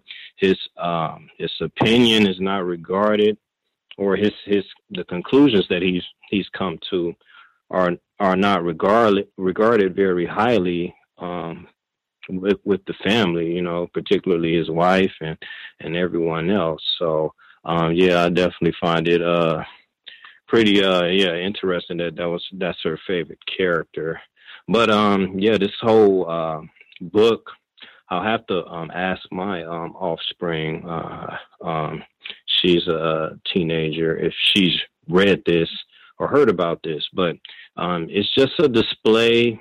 You know, the the question of, I mean, the the issue of racism, white supremacy isn't in the forefront. It's in it's a very it's in a background uh, so to speak, or it's, it's talked about here and there, but the the thing that's in the uh, forefront or really put out there explicitly is uh, black dysfunction and black confusion about uh, racism, white supremacy, which is a dysfunction in itself. So um, that's all I see. I'll continue trying to uh, um, listen, and um, maybe I'll comment um, later. Thanks for letting me share again. Indeed. Thank you for the commentary. Appreciate that. Uh, other folks who dialed in that we've not heard from, uh, actually, just one moment. The Thomas in New York was asking about uh, the grandmother, the tacky comment that was made. That was uh, Starr's grandmother, Nana, but she was talking about her own husband. The line, uh, the short little paragraph. Uh, Uncle Carlos sets the beer down. Here's the thing, Nana, that's the grandmother. Nana's an alcoholic She's not as bad as she used to be, but all it takes is one hard drink and she's the other Nana. I've heard stories of her drunken rages from back in the day. She'd blame Mama and Uncle Carlos that their daddy went back to his wife and other kids. She'd lock them out of the house, cuss at them, all kinds of stuff. So that's Starr's grandmother uh, talking about uh, Starr's mother and Uncle Carlos and her frustrations about her their father running off. Did that is that the part you were talking about, Thomas in New York? Well, he might not be able to talk now, but I think that's the portion that he was. Yes, that was that was the, exactly the part. I thought it was her grandmother, and I just thought that that was um tacky, you know, um to put that in about you, the the the main character's grandmother. Um, and you know, it kind of puts um, a whole new perspective on um, just um, you know the, her mother. You know, and, and um, you know, just just everything. It's, it's, her grandmother was, you know, you talk about not having a good character, a real honestly good, pure character in this book. I mean, look at the grandmother. Hmm. I'm just gonna read that those two sentences again because I I just didn't catch the final sentence. So if I if I did didn't process it correctly, maybe some other people didn't uh, process it correctly. So uh, at drunken rages, blah blah blah. Grandmother, she'd blame Mama and Uncle Carlos that their daddy went back to his wife and other kids. She'd lock them out of the house, cuss at them, all kinds of stuff. 56 weeks and counting on the New York Times best seller list for young adult novels. Callers we've not heard from at all. Do you have commentary? Can I be heard? Can it be heard? Uh, heard both of you. Uh, let's see. We'll get Go ahead. There we go. Thank you for yielding, retired firefighter. Oh, can I be heard? Oh, great. Uh, appreciate that, uh, firefighter.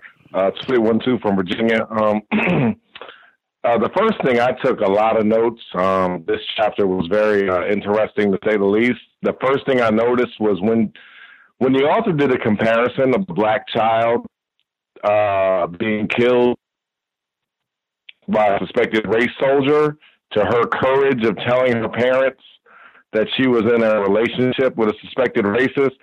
At first, I put it was highly incorrect, but then I thought about it and I said, if a black person was really writing this, I would love to know why she made that comparison. Um, I would really, really be interested in knowing specifically the, word, the use of the word courage, because one is talking about a person being killed, but the other is actually talking about another person being harmed, which is in an interracial relationship. But as I further read, it's obvious that she does not believe that this is correct, that this is incorrect, that that behavior is incorrect. Um, I thought Chris was practicing racism by acting that he was surprised that they were suspicious of him. And then my thought was confirmed when in the next sentence, she asked or asked him, Well, have you told your parents about us in so many words? And he was like, Yeah, we had a discussion, but we never get to hear what that discussion was. I'm pretty 99% sure that they were probably practicing racism, saying negative things about Starr and their interracial relationship. The comparison he also made between Zoe Saldana and Ashton Kutcher being similar to their relationship, I thought the author's use of that particular relationship and that particular female was interesting. Um, I'm not sure how Zoe Saldana identifies herself, uh, but I just thought that was very interesting.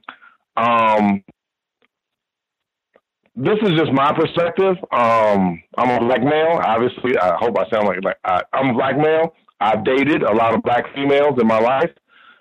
I have been around uh, black fathers before, and to me, the father was being challenged by the racist boyfriend, particularly when I believe in Gus. Correct me if I'm wrong. Starr stated that they were holding hands, and when the dad looked at him, the white boyfriend did not let go of her hand. The reason why I brought up the fact that I've dated black females before is that in all occasions, that I remember that when I was a teenager, there was a certain level of respect that I gave to a father or a mother, particularly when being intimate or any sort of physical touch. Didn't matter if it was touching, holding hands, or a slight kiss. That is something that you just didn't do as a show of respect. And I thought that I'm not sure what the author's purpose was. Was it maybe to emasculate the father or to show that Chris had power? Um, that was really, really interesting. And the fact that that was their first interaction that they ever had, uh, particularly with their father, out of all the people finding out that you're in an interracial relationship. And that was just very, very interesting. Um, there's a writer for the Wall Street Journal named uh, Jason Riley, and he wrote an article earlier this week about stop blaming white people, and it's basically just spanking black people in the public. And this book makes me feel exactly like that article. And I'll mute my line. Thanks, Gus. Hmm. How about that?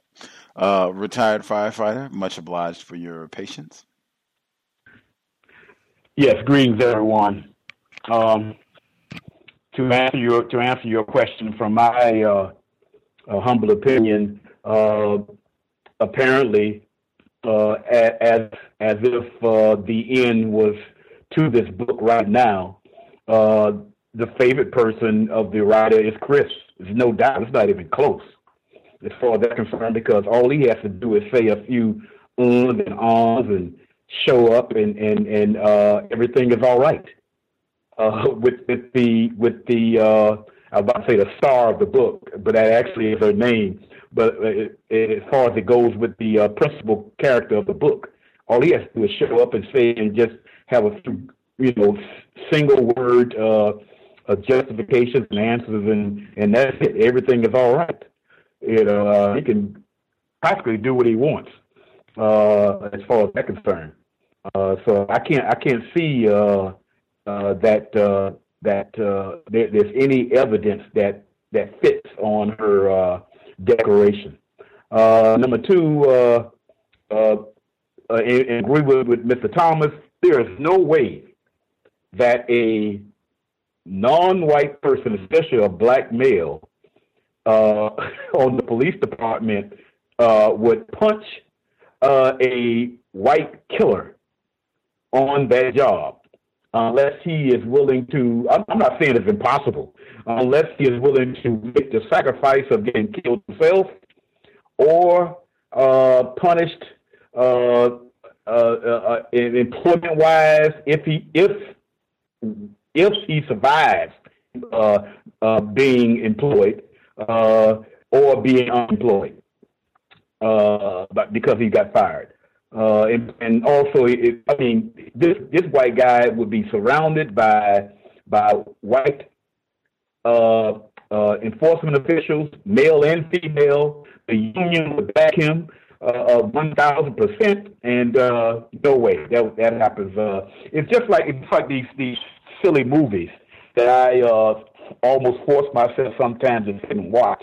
Is that you can do whatever you want when you're in the editing room you can cut clip and whatever, and you can change, you can fit scenes to your to to your, and if you're a white person, your diabolical thoughts and perceptions on how you want to uh, propagandize uh, uh, uh, uh a a, uh, a film or a, or in this case a book. number three, I have here whites were allowed to confuse Oh yeah, and, and a lot of the things whites were allowed to confuse the victimization by stating that they they are victims sometimes when suspected when a white when a non-white person suspect them for being racist. Oh, what are you saying? That, I mean, that right there in itself becomes a fault. You know, uh, as as far as that concerned.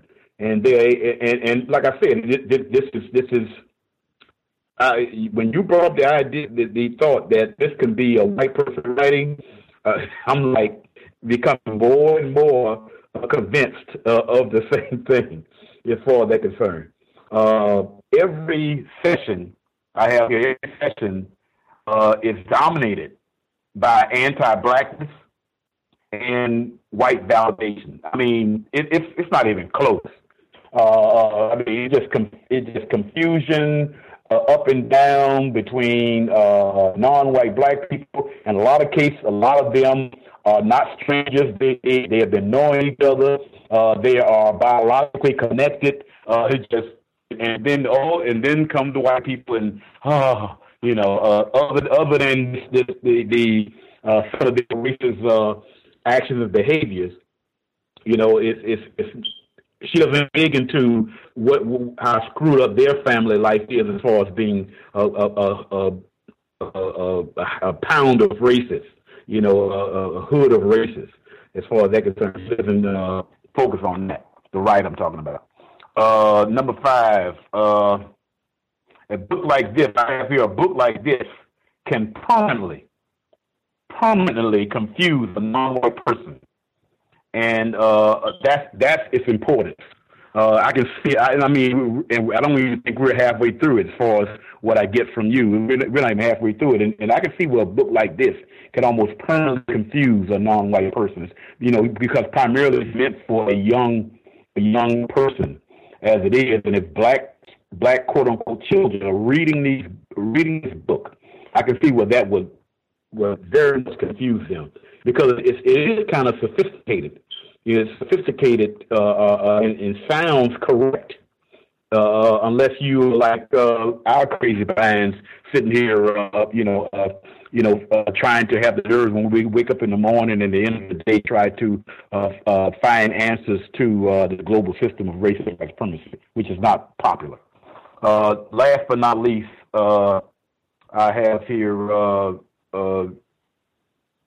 no way uh, a young black female with an understanding, uh, as demonstrated by this young lady, uh, uh about you know the level that she had understanding of racism, and on top of it, an influential father who uh, uh, mentions about some, some talking points on the system of racism white supremacy, and is in in his in her life in a constructive way would would would be bringing bringing around you know this white male you know this white male as far as they're concerned. I mean, come on, and and and last but not least, this is this is this is something also that contributes to a great deal of confusion, arguing, and fussing between black males and black females over over issues like this with this this white male uh, uh, uh, sex offender uh, that uh, is involved in between our confusion, and that's all I have to say right now. Thank you. Context of white supremacy. Do we have any other callers that we have not heard from at all? Anybody we've missed completely? Can I be heard? Yes, sir. Hey, uh, thanks for taking my call. This is uh, Jay from St. Louis, and uh, I want to thank all the callers. I think you guys brought up a lot of stuff, and I just want to expound on what's already been put out there from the other callers. Uh, propaganda is the first one that comes to mind. I think this book is a great example of white projection uh, of social dysfunction into black psyches and black communities um, just paying attention to the language.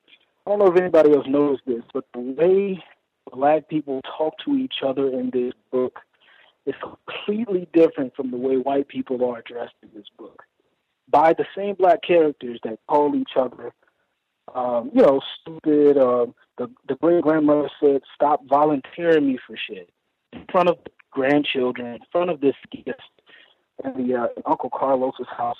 DeVante, the the gangbanger who's been brought into this new house, he's not saying thank you to Maverick. He's saying, uh, "What the fuck?" Right? That's how we talk to each other. Right? And the mother, who's known for denigrating and being very hostile with her words, comes in to her child, tongue kissing, in her uncle's house at a time when they have visitors and the great grandmothers around, complete disrespect, and all she can say is That's all she can say, right? So Chris has never addressed the, the racist best friend, never addressed, never called names, never yelled at, um, only asked to apologize. I thought I thought that was interesting. Um, characterizations of Maverick so far have been completely emasculated, and I wanted to point out, and I think somebody already did, Maverick's uh, expression of masculinity is being shattered as Chris's expression white virtue is increasing, and I think the the the the climax is when he's uh, sexually violating Maverick's daughter in the kitchen of her uncle, and the mother comes in and she doesn't even address Chris for, you know, being out of line. She says, "You couldn't wait till Maverick leaves." Right. So if Maverick was farther away, I guess it would be okay. Um, that that's just amazing to me. Um, then there was the, the argument between the mother and the father, uh, Maverick and Starr's mother, which was completely out of line and just once again, I think it's just that expression and projection of social dysfunction within black relationships. It seems that Maverick can't say anything without being directly challenged on the spot by his wife. There's absolutely no respect for him at all as a person, um, let alone as some type of patriarch. Um, and lastly, I wanted to mention, you know, here, Khalil. I think Khalil, uh, tried to mention it a couple of weeks earlier, but moral frameworks. These black characters are consistently placed outside of a framework of empathy. Happened with the gangbanger. I'm to find out he's this liar. So, you know, just in case we were feeling sorry for him, he's a liar and a thief. And uh, now they're coming to kill him because of something he deserved, you know, something he did and uh, Khalil. I think the same thing takes place with Khalil, with him being placed back inside of a framework of empathy as it relates to Starr. Um, she needs to be reminded by this, by DeVante, the gangbanger, that he wasn't a drug dealer. Um, that not that being that label being taken off of him can now resurrect his dead body and place him in a space where she can empathize with him again. Him knowing him wasn't enough. His life wasn't enough. But interestingly, that's the same argument made when she's addressing the white people. She says like, uh, "What about my family? You know, what about my family?" And I'm and I'm thinking like, how ironic. You know, here we were just in your family's household. And, you know, your great grandmother was saying, "Don't volunteer me for shit," and I was swirling and tongue kissing, and everybody's, you know, it's just complete, complete dysfunction. So, uh, thanks for taking my call, and uh, thanks for everybody calling in. I really enjoyed listening to the comments. Appreciate that, Jay, in St. Louis. Uh, any other callers that we've missed completely? Anybody that we've not heard from who had comments?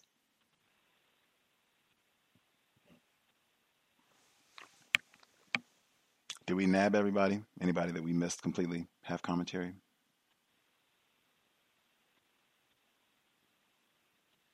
Okay. Can I ask a question? Oh, yes, sir. Let's hear your question. Uh, is this book required reading? Uh, and if it's required reading, that uh, or the uh, student would the student would be tested on something, whereas they would uh, uh, have to uh, be graded on whatever they or whether or not they read this book. It's my understanding that that is the case. Uh, I, I found out about this book. Wow. It was, uh, it was a black educator uh, who said that the black students at his school they were having to read this book for class. You would see them like you see any other textbook. It would be carrying this book around, uh, reading this book. Uh, they would have to read it, talk about it the same way you would any other book, uh, Moby Dick or The Scarlet Letter or you know Huckleberry Finn, anything else. Uh, and I've been saying some schools have banned this book. I know there was one school in Texas uh, that was a big hubbub where they banned it, but uh, this book, yes, is being read in lots of schools, required reading, tests on it, book reports, uh, you know, the same way that you would dissect any other book in school. Absolutely. Hmm. Hmm. I wonder. I wonder what would take place if uh, the uh, the uh, uh, opinion would be similar to what we are talking. We have been talking about, and probably will continue to talk about until the end of the book. Uh, how what kind of grade that would end up being? I've said that. You know, I, that's a question that I ask, and I've said, you know, if we have any parents, if your child had to read this book for school, I know Thomas in New York said his children have not had to read it yet, but they will.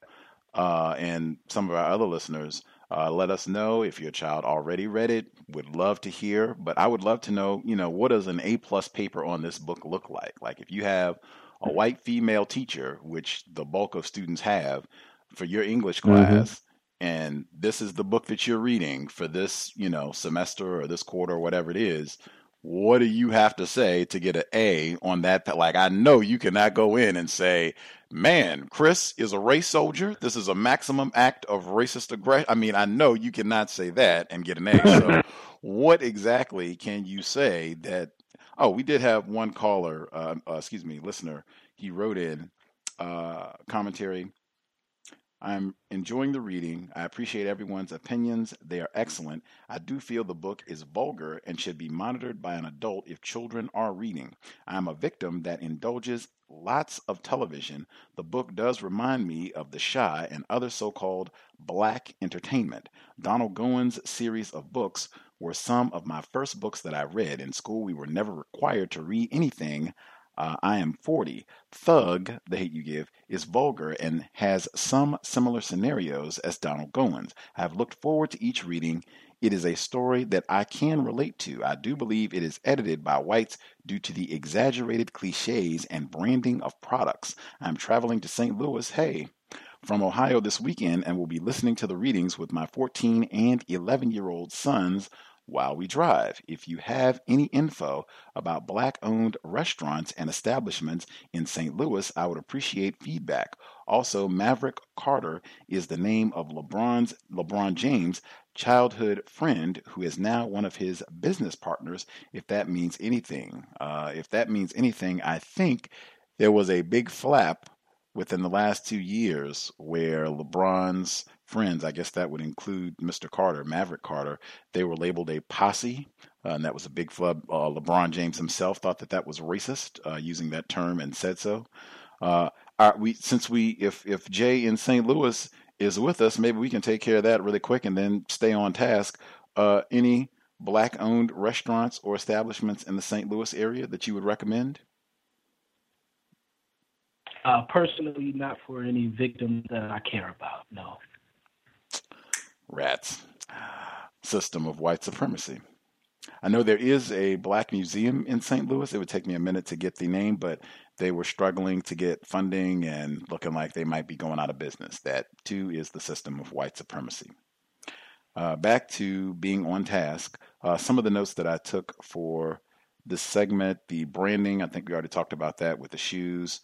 Um, the whole scene with when Maverick finds out that she's dating. I think Mr. Fuller talks about that a lot in terms of keeping white people's secrets. I don't think that's what Angie Thomas was trying to get at with this section that, you know, this is incorrect what this family has done to me. It's just it's really really pitiful uh, that you know this is this is the favorite character this is the strong black father and he's the only one who is totally clueless doesn't know what's going on with his own child. That's i mean father and he's totally ignorant has no idea what's going on with his own child uh, who is almost having sexual intercourse uh, with this white dude. And then when he questions just in my view the way that they talk to him uh, it was like talking to an animal, like they were talking to a dog. Uh, like she, uh, Starr's mom comes in and talks to him, and it's like, you know, uh, get out of here right now. And they go outside, and I mean, he can't even. St- I mean, he's supposed to be the father, man of the house, as they say, and he's out right now. Like you know, the dog has had an accident in the house, is being shooed away or something. Like it just, it was just a really degrading uh, scene. I think a lot of y'all already touched on that. Uh, just for me, it was really plantational that moment where Maverick comes in. They've been outside arguing, and the wife that scene last week where I said I thought it was foreshadowing when they were talking about uh, Starr's mom says, "Hey, I don't want to be at Garden Heights anymore." Maverick is like he wants to be here, and she's like, you know, whatever. like I'm not. And I said, I think she's just going to move. I think she's going to move them, and maybe not even tell him. And you know, that'll just be that. He'll be wherever, and you know, just see if that happens down. I haven't read this book, so I don't know, but it, it seems like that way again. Seems like it's another one where he's going to be emasculated again, uh, and it's just it's it seems very very hollow to me to say that your favorite character and not only that, it the magnitude of the problem, unless I'm in error, I might even have to go back and replay. When Angie Thomas said, the author of this book said that Maverick was her favorite character, the audience applauded. I think she said he was her favorite character, and then she was explaining that she wanted a strong black father, and an audience with a what I thought was a lot of black people applauded. If they read this book and applauded, thinking, yes, this is a strong representation of black manhood. Wow. And I mean, these were not children. These were people that, well, these were not people that were below the age of 18. I'll put it that way. Uh, if you have a sizable number of black people, I think I said this last week, who read this and think that this is great, who read this and think that this is helping them get a better grasp of racism, who read this and think that, yes, I have read something, I have read something where I got a strong image of black fatherhood, wow, the problem of racism, white supremacy is enormous. wow, confusion astronomically widespread, which I've been saying is the case for a long time. Uh, let's see. The portion, the food, just to say something about that again, everything they eat is bad in the, I think the best that I've heard in the book is graham crackers and peanut butter. I think that's about the best that we've got so far. It's been Chinese food, pizza, and not just a slice of pizza. They had Starr eating five slices of pizza. It was pancakes. She's complaining this week because they didn't have soda in the house. It's just horrible food. And again, cannot be minimized. The author morbidly OB, or at least the person that is attributed, uh, the person that they say is the author of the book, uh, morbidly obese. Like uh, in my, I mean, you could just look at images, uh, more than 50 pounds over what I think would be a healthy body weight. In a state, she's from Mississippi, or she was born in Mississippi, a state notorious for poor health, particularly for black people. Um, let's see. The whole commentary where Chris talks about Hailey feeling guilty and white guilt, uh, and then the weak, just the tackiness of it. I've said that before. There's no such thing, particularly when you take that commentary from Chris, and then you fast forward to when Starr goes to Hailey and or she goes to Maya's house to see Hailey and Maya. And does Hailey seem like she's guilty? Does it seem like she's functioning like, oh man, I feel so bad about making that fried chicken comment and walking out protesting over that nigger that got shot just so that we could get out of class. I feel so bad, man. I want to repent. Did this sound like? I mean, come on. And that scene for me, it was difficult because what I was thinking the whole time is, why is she with these girls? Like, what? I mean, what is the appeal? Every time that she's around them, they say something racist, they do something racist. Like, what is the point of hanging out with the? I mean, it's not like she's having a good time. They're not having fun. Every time it it ends in an argument where they're ch- like, "Oh man, what's wrong with you?" I just why are you continuing to hang out with these folks? I don't. I, I would be curious to know if that was her experience because I think the author said some of this, you know, was her experience being a black student in a predominantly white school. Was this her experience hanging out with white students, white girls? where every experience was trauma and abuse and them being racist every time? Was that her experience? And still hanging out with these people? Um, let's see. Yeah, I thought it was very plantational. And when I say plantational, uh, meaning black people in the older era of white supremacy not being able to do anything about white terrorism, including sexual terrorism, uh, and so having to watch family members, black males being raped, black females being raped, it felt eerily similar uh, when Maverick is Chris is there in uh, Uncle Carlos's house, no less, holding her hand, and uh, and the daughter even registers this as a point for him. Uh, if we're playing a game or something, Maverick has again our favorite character has lost. Uh, if we're playing a game, or at least he's behind, way behind in points, in my opinion. let's see. I thought that was a great point about uh, the mom's subdued reaction to all of this, where she's been in a rage and fussing at black people, Maverick, everybody else, the entire book, and this white child can come in the house and slob down her daughter, and yeah. Uh, the commentary I mentioned. Guess who's coming to dinner last week when I was mentioning the array of films and how tacky and cliche this book is?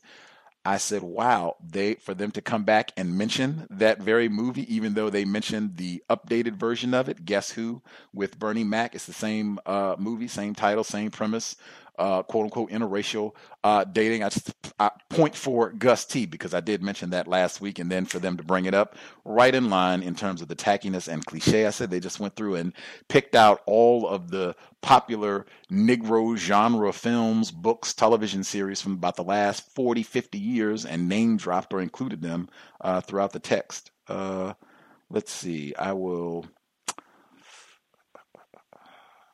Uh, I thought it was a slick way of them calling a black female a bitch in the text, where uh, Hailey says Starr's been in bitch mode uh, for weeks and wants to blame me. Uh, standard race. I thought I said that before. I thought they've had just slick ways where they could call a black person a nigger and get away with it in the text. And you got bitch in here this week. Uh, I will stop there. I thought it could have been more in terms of Uncle Carlos to have a black male character who is not empathizing with Khalil at first, and then he switches around. I, I totally agree, totally unrealistic. He would be dead, uh, Khalil, if he had you know done such a thing real life. But I thought that was great. At least in a fictional world, he could stick up for for her and you know do a little counter violence on the job, that sort of thing. But there's just so much trash around that that it really minimized something that could have been really great, like a great illustration of black masculinity. And even when I think of Uncle Carlos now, I feel like he's he is a participant in the treachery because he knew about uh, the white race soldier Chris, but he didn't tell the father. And I even think there's something massively incorrect about Uncle Carlos being referred to as two dads. She said that she doesn't know you don't have two dads. He is not your dad. He's your uncle. I thought that was just further emasculation of Maverick. Uh, he's not even a whole dad. He's about a half of a dad. We'll stop there and we'll get to the second audio segment. If you have additional commentary, uh, just make notes and we will get to it after the second segment concludes. We are on chapter 15 great counter racist study, trash text, the thing that, you know, I think about the whole time. Lots and lots of young black children are being required, not just reading this book, required to read this book. Context of White Supremacy. This is allegedly Angie Thomas's The Hate U Give audio segment number two. 15. It takes an untouched stack of pancakes for Mama to say, All right, Munch, what's up? We have a table to ourselves in IHOP. It's early morning, and the restaurant's almost empty, except for us and these big-bellied, bearded truckers stuffing their faces in a booth. Thanks to them, country music plays on the jukebox. I poke my fork at my pancakes. Not real hungry. Somewhat a lie, somewhat the truth. I'm having a serious emotional hangover. There's that interview, Uncle Carlos, Hailey, Khalil, DeVante, my parents. Mama, Sekani, and I spent the night at Uncle Carlos's house, and I know it was more because Mama's mad at Daddy than it was about the riots. In fact, the news said last night was the first semi-peaceful night in the garden. Just protests, no riots. Cops were still throwing tear gas, though. Anyway, if I bring up my parents' fight, Mama's going to tell me, stay out of grown folks' business. You'd think since it's partially my fault they fought, it is my business. But nope. I don't know who's supposed to believe that you're not hungry. Mama says. You've always been greedy. I roll my eyes and yawn. She got me up too early and said we were going to IHOP, just the two of us, like we used to do before Sekani came along and ruined everything. He has an extra uniform at Uncle Carlos's and can go to school with Daniel. I only had some sweats and a Drake t-shirt, not DA office appropriate. I gotta go home and change. Thanks for bringing me here, I say. With my awful mood, I owe her that. Any time, baby. We haven't hung out in a while. Somebody decided I wasn't cool anymore. I thought I was still cool, so whatever. She sips from her steaming mug of coffee. Are you scared to talk to the DA? Not really. Although I do notice the clock is only three and a half hours away from our 9.30 meeting. Is it that BS of an interview? That bastard? Here we go again. Mama got his damn daddy going on TV telling lies, she says. And who's supposed to believe a grown man was that scared of two children? People on the internet are saying the same thing.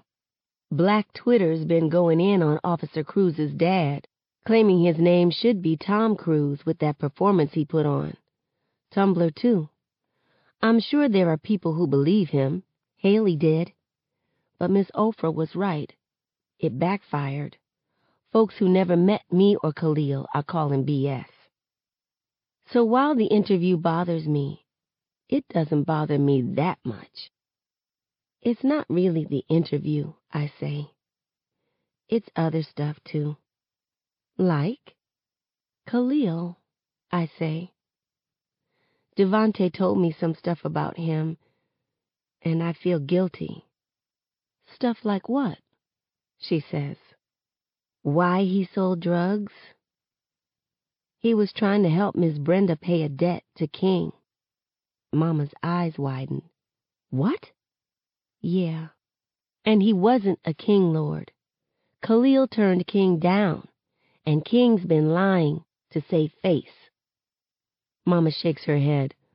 Why am I not surprised? King would do some mess like that. I stare at my pancakes.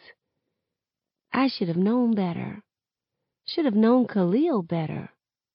You had no way of knowing, baby, she says. That's the thing. If I would have been there for him, I couldn't have stopped him. Khalil was almost as stubborn as you. I know you cared about him a lot, even as more than a friend, but you can't blame yourself for this. I look up at her. What you mean cared about him as more than a friend? Don't play dumb, Starr. Y'all liked each other for a long time. You think he liked me too? Lord. Mama rolls her eyes. Between the two of us, I'm the old one. You just called yourself old. Older one, she corrects, and shoots me a quick stank eye. And I saw it. How in the world did you miss it? I don't know. He always talked about other girls, not me. It's weird, though. I thought I was over my crush, but sometimes I don't know. Mama traces the rim of her mug. Munch, she says, and is followed by a sigh. Baby, look. You're grieving, okay? That can amplify your emotions and make you feel things you haven't felt in a long time. Even if you do have feelings for Khalil, there's nothing wrong with that. Even though I'm with Chris? Yes. You're 16. You're allowed to have feelings for more than one person. So you're saying I can be a hoe? Girl, she points at me, don't make me kick you under this table. I'm saying, don't beat yourself up about it. Grieve Khalil all you want. Miss him. Allow yourself to miss what could have been. Let your feelings get out of whack. But like I told you, don't stop living. All right? All right. Good. So that's two things, she says. What else is up? What isn't up? My head is tight like my brain is overloaded. I'm guessing emotional hangovers feel a lot like actual hangovers. Hailey, I say. She slurps her coffee, loudly. What that little girl do now? Here she goes with this. Mama, you've never liked her. No, I've never liked how you've followed her like you can't think for yourself. Difference. I haven't, don't lie. Remember that drum set you begged me to buy? Why did you want it, Starr? Hailey wanted to start a band, but I liked the idea too. Hold up, though. Didn't you tell me you wanted to play guitar in this band? But Hailey said you should play drums? Yeah, but them little Jonas boys, she says. Which one did you really like? Joe. But who said you should be with the curly-headed one instead? Hailey. But Nick was still fine as all get out, and this is middle school stuff. Uh-huh. Last year, you begged me to let you color your hair purple. Why, Starr? I wanted... No. Why, Starr? She says the real why. Damn, there's a pattern here. Because Hailey wanted me, her, and Maya to have matching hair. Exact damnly. Baby, I love you, but you have a history of putting your wants aside and doing whatever that little girl wants. Excuse me if I don't like her. With all my receipts put out there like that, I say, I can see why. Good. Realizing is the first step. So what's she do now? We had an argument yesterday, I say. Really, though, things have been weird for a while. She stopped texting me and unfollowed my Tumblr. Mama reaches her fork onto my plate and breaks off a piece of pancake. What is Tumblr, anyway? Is it like Facebook? No. And you're forbidden to get one. No parents allowed. You guys already took over Facebook. You haven't responded to my friend request yet. I know. I need Candy Crush lives. That's why I'll never respond. She gives me the look. I don't care. There are some things I absolutely refuse to do. So, she unfollowed your Tumblr thingy, Mama says, proving why she can never have one. Is that all? No. She said and did some stupid stuff, too. I rub my eyes. Like I said, it's too early. I'm starting to wonder why we're friends. Well, Munch, she gets another freaking piece of my pancakes. You have to decide if the relationship is worth salvaging. Make a list of the good stuff, then make a list of the bad stuff. If one outweighs the other, then you know what you gotta do. Trust me, that method hasn't failed me yet. Is that what you did with Daddy after Iesha got pregnant? I asked. Cause I'll be honest, I would have kicked him to the curb. No offense. It's all right. A lot of people called me a fool for going back to your daddy. Shoot, they may still call me a fool behind my back. Your Nana would have a stroke if she knew this, but she's the real reason I stayed with your daddy. I thought Nana hated Daddy. I think Nana still hates Daddy. Sadness creeps into Mama's eyes, but she gives me a small smile. When I was growing up, your grandmother would do and say hurtful things when she was drunk, and apologize the next morning. At an early age, I learned that people make mistakes, and you have to decide if their mistakes are bigger than your love for them. She takes a deep breath. Seven's not a mistake. I love him to death. But Maverick made a mistake in his actions. However, all of his good and the love we share outweighs that one mistake. Even with crazy Iesha in our lives? I ask. Mama chuckles. Even with crazy, messy, annoying Iesha. It's a little different, yeah. But if the good outweighs the bad, keep Hailey in your life, baby. That might be the problem. A lot of the good stuff is from the past. The Jonas Brothers, High School Musical, our shared grief. Our friendship is based on memories. What do we have now? What if the good doesn't outweigh the bad? I ask. Then let her go, Mama says. And if you keep her in your life and she keeps doing the bad, let her go. Because I promise you, had your daddy pulled some mess like that again, I'd be married to Idris Elba and saying, Maverick who? I bust out laughing. Now eat, she says, and hands me her fork, before I have no choice but to eat these pancakes for you. I'm so used to seeing smoke in Garden Heights. It's weird when we go back and there isn't any.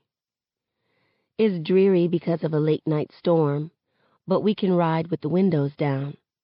Even though the riot stopped, we pass as many tanks as we pass lowriders. But at home, smoke greets us at the front door. Maverick! Mama hollers, and we hurry toward the kitchen.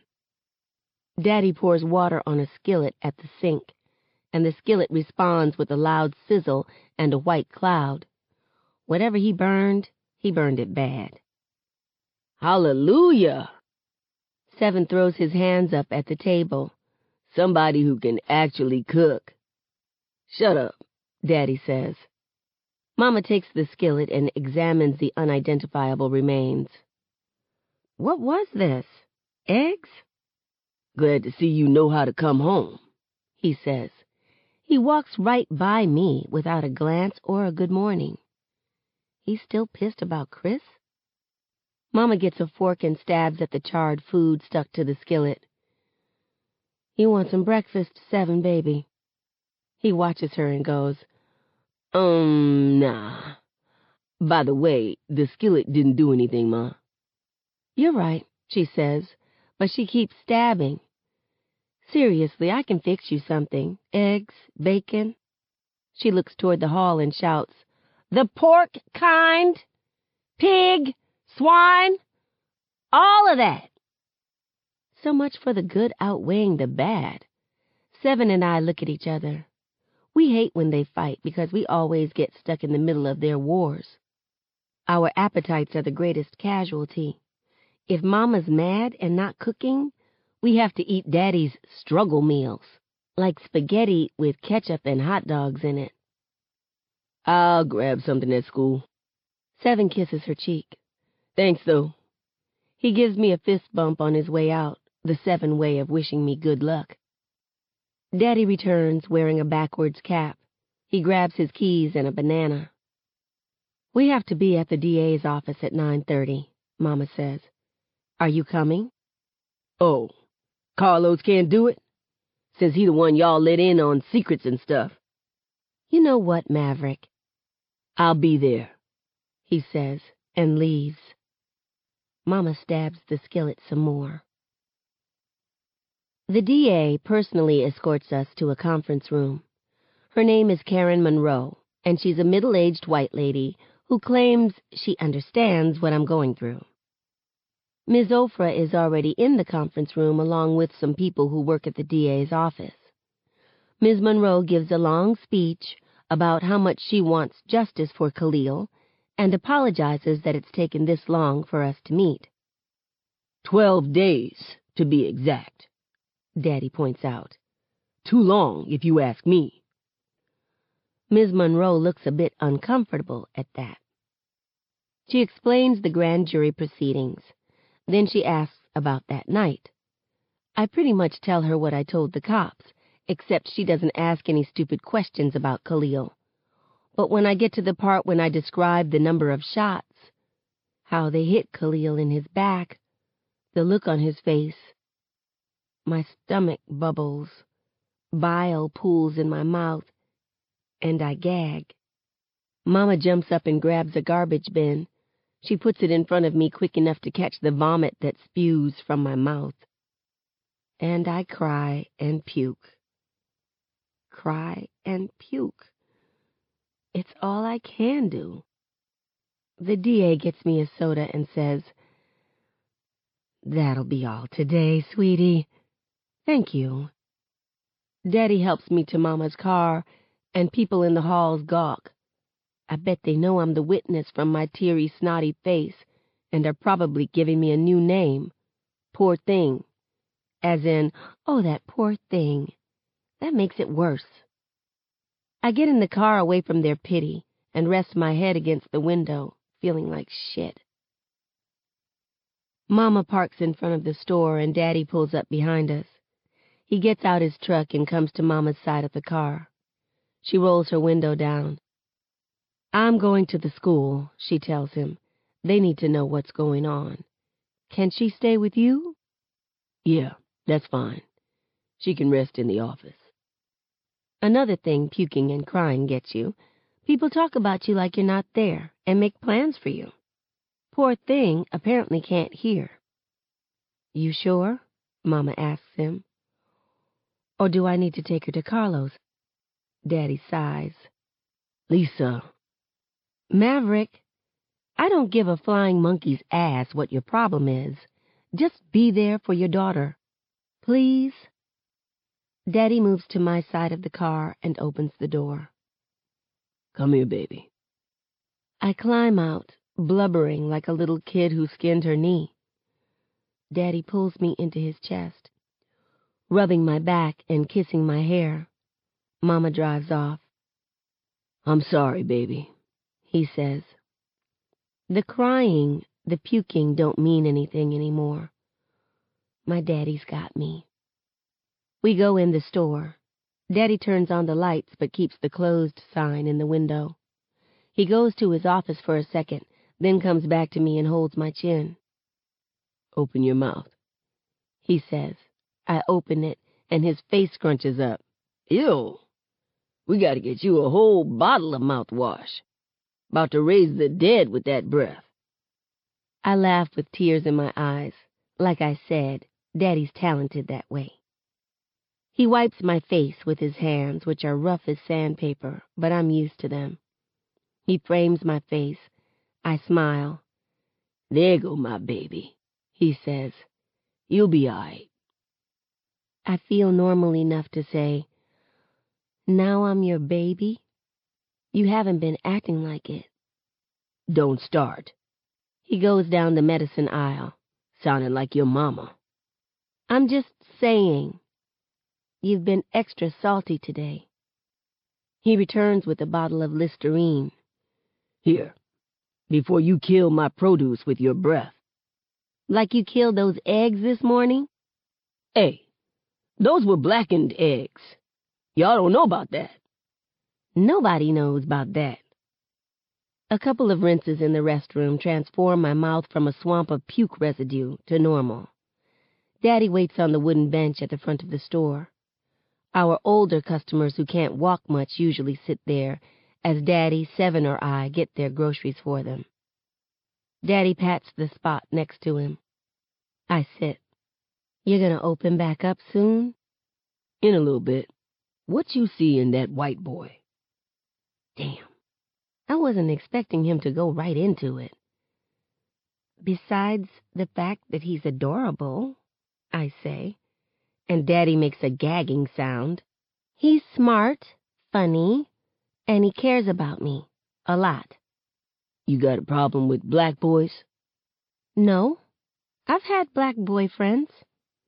Three of them. One in fourth grade, although that doesn't really count, and two in middle school, which don't count either, 'cause nobody knows shit about a relationship in middle school, or about anything, really. What? He says. I ain't know about them. Because I knew you'd act crazy. Put a hit on them or something. You know, that ain't a bad idea. Daddy! I smack his arm as he cracks up. Did Carlos know about them? He asks. No. He would have ran background checks on them or arrested them. Not cool. So why you tell him about the white boy? I didn't tell him, I say. He found out. Chris lives down the street from him, so it was harder to hide. And let's be real here, Daddy. I've heard the stuff you've said about interracial couples. I didn't want you talking about me and Chris like that. Chris, he mocks. What kind of plain-ass name is that? He's so petty. Since you want to ask me questions, do you have a problem with white people? Not really. Not really? Hey, I'm being honest. My thing is girls usually date boys who are like their daddies. And I ain't gonna lie, when I saw that white... Chris, he corrects, and I smile. I got worried.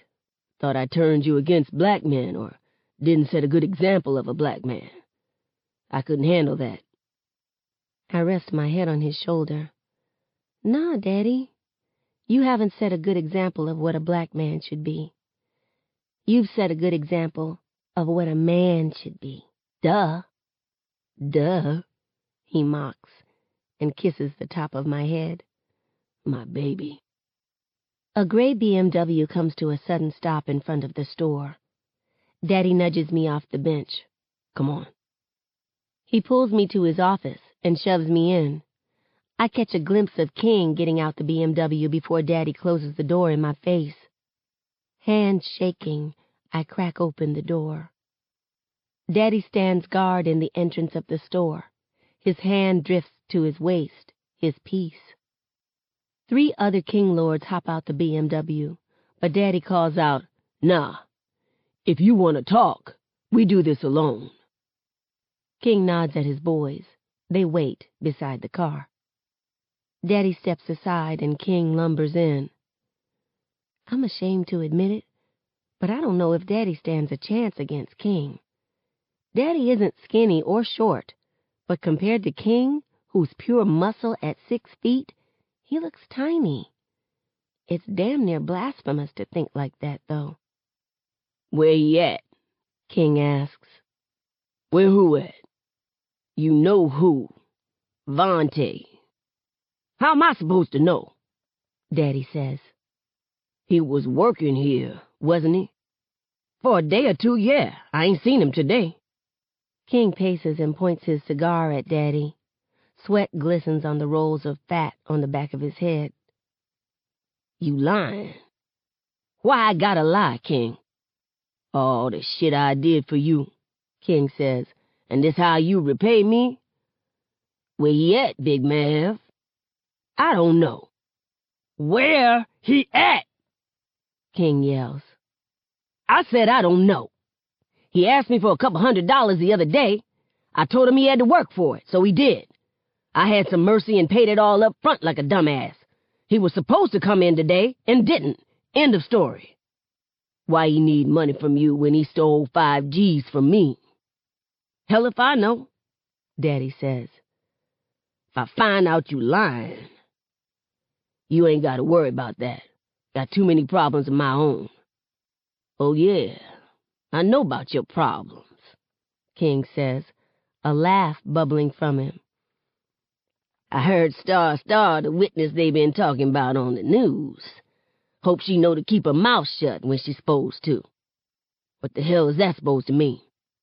These cases are always interesting, King says. They dig for information, shit. They try to find out more about the person who died than the person who shot them. Make it seem like a good thing they got killed. They already saying Khalil sold drugs. That can mean problems for anybody who may have been involved in his hustle. So people gotta be careful when they talking to the DA. Wouldn't want them to be in danger 'cause they ran their mouth. Nah, Daddy says. The folks who were involved in the hustle need to be careful about what they say or even think about doing. There are several agonizing seconds of Daddy and King staring each other down. Daddy's hand is at his waist like it's glued there. King leaves, pushing the door hard enough to nearly break the hinges, the bell clanging wildly. He gets in his BMW. His minions follow, and he peels out, leaving the truth behind. He's going to mess me up if I rat on him. Daddy sinks onto the old people's bench. His shoulders slump, and he takes a deep breath. We close early and pick up dinner from Reuben's. During the short drive home, I notice every car behind us, especially if it's gray. I won't let him do anything to you, Daddy says. I know, but still.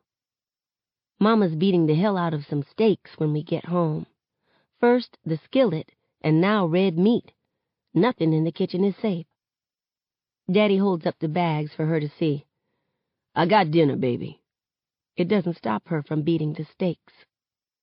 We all sit around the kitchen table, but it's the quietest dinner in Carter family history. My parents aren't talking. Seven's not talking. I'm definitely not talking or eating. Between the disaster at the DA's office and King, my ribs and baked beans look disgusting. Sekani can't sit still, like he's itching to give every detail of his day. I guess he can tell nobody's in the mood. Brickz chomps and slobbers over some ribs in his corner. Afterward, Mama collects our plates and silverware. All right, guys, finish your homework. And don't worry, Starr, your teachers gave me yours. Why would I worry about that? Thanks, she starts to pick up Daddy's plate, but he touches her arm. Nah, I got it. He takes all of the plates from her, dumps them in the sink, and turns the water on. Maverick, you don't have to do that. He squirts way too much dishwashing liquid in the sink. He always does. It's cool. What time you gotta be at the clinic in the morning? I'll be off again tomorrow. I have a job interview. Daddy turns around. Another one? Another one?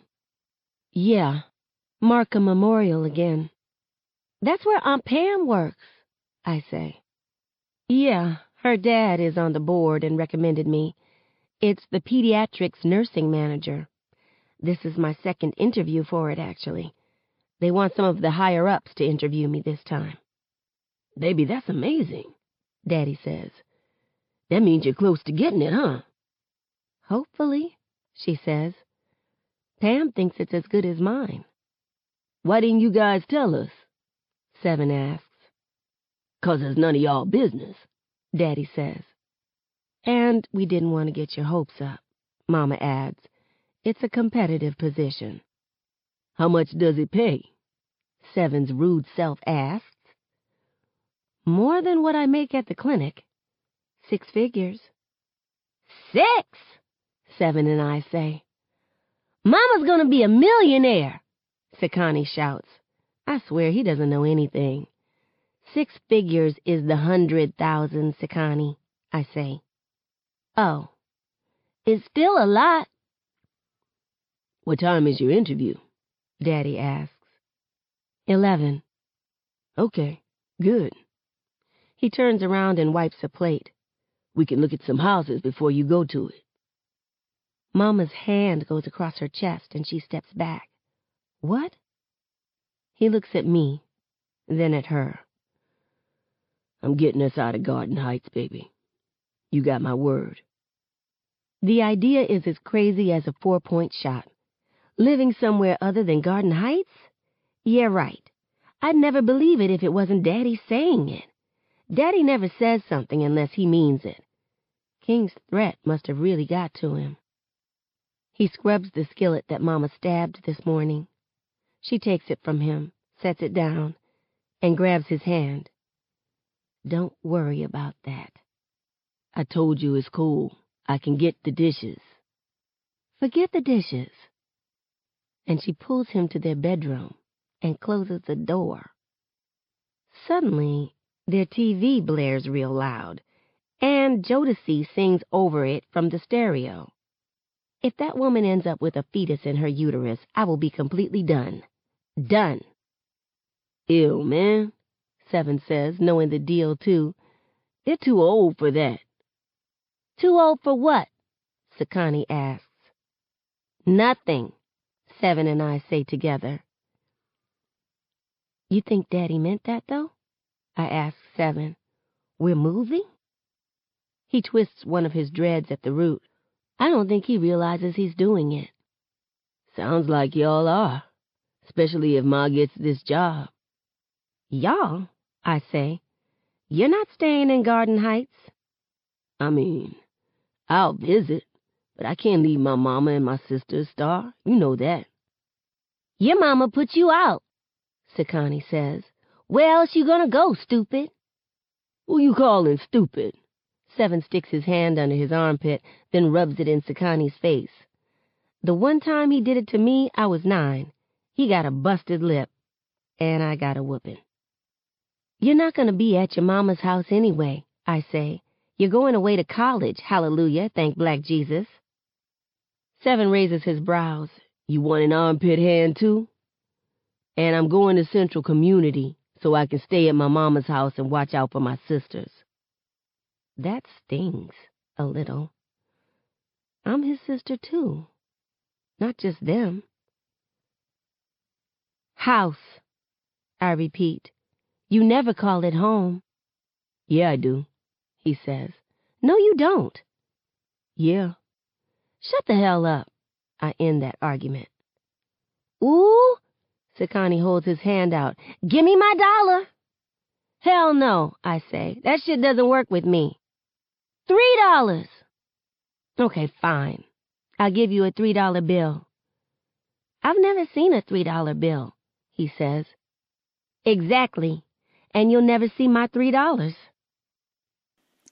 Context of white supremacy. Uh, so that is the end of part one of the book. Next week we will pick up. We'll be on chapter 16. So we'll be the beginning of part two, chapter 16, and we will be, oh yeah, we are beyond the halfway point of the book. Uh, in fact, I would say we are about two thirds of the way through the text. We've been making pretty good time. About two thirds of the way through the text, a little bit more. So, chapter 16 for next Friday. Number again 641 715 3640. Code 564943 pound. Press star 6 1 if you would like to participate. Everybody who dialed in with a hand up, line should be open. If we have anybody that we've not heard from at all, uh, you should go ahead have your hand up right now. Please do not wait until the last minute. All the folks who dialed in with a hand up, line should be open. Proceed.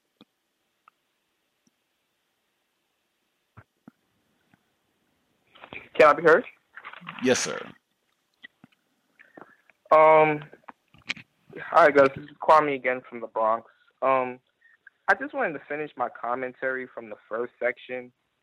Um, about the tragic arrangement scene um, from the first part of the reading, um, there was no explanation about why um, the, the, their tra- the tragic arrangement between Chris and Starr was incorrect, and um, it it was some parts um, that were there was some of course the father and and um, the other family members were alluding to why the um, alluding to the incorrectness of the tragic arrangement, but there was no explanation as to why it was correct, incorrect. And I think black children that's that that's reading this book will be fed the lie that non-white people can be racist too, and that you know that uh, cliche um, um, argument that's already been disproven time and time again. And uh, I just wanted to say also that there's a lot of contrast programming in the book. Um, every black male character has like a serious character flaw. They're either dead, drug dealers, gang members, sleeping around, emasculated. It's like so much. And while the um, while the racist suspect Chris is presented as being this innocent, gentle, and and you know basically perfect person throughout the text, and uh, that's um pretty much it uh, uh, about from the first section, and I'll make some other comments about the second section later on. Thank you for taking my call. Indeed. Other folks, if you have commentary, line should be open. Proceed. Can I be heard? Yes, sir. Uh, yeah, Jay from St. Louis again. I wanted to uh, just uh, point out some things I noticed. I think language was very important again. Um, the way the black people talk to each other. The dad comes in almost in a very comedic way. I feel like uh, there's a show on BET uh, some years back that the interaction in the family kitchen reminds me of. He comes in all comedically and perfectly timed, telling his child to shut up, you know, and uh, they curse at each other, and you know that, like what Starr was saying before we stopped, that type of shit doesn't work with me, and just a lot of foul, nasty language.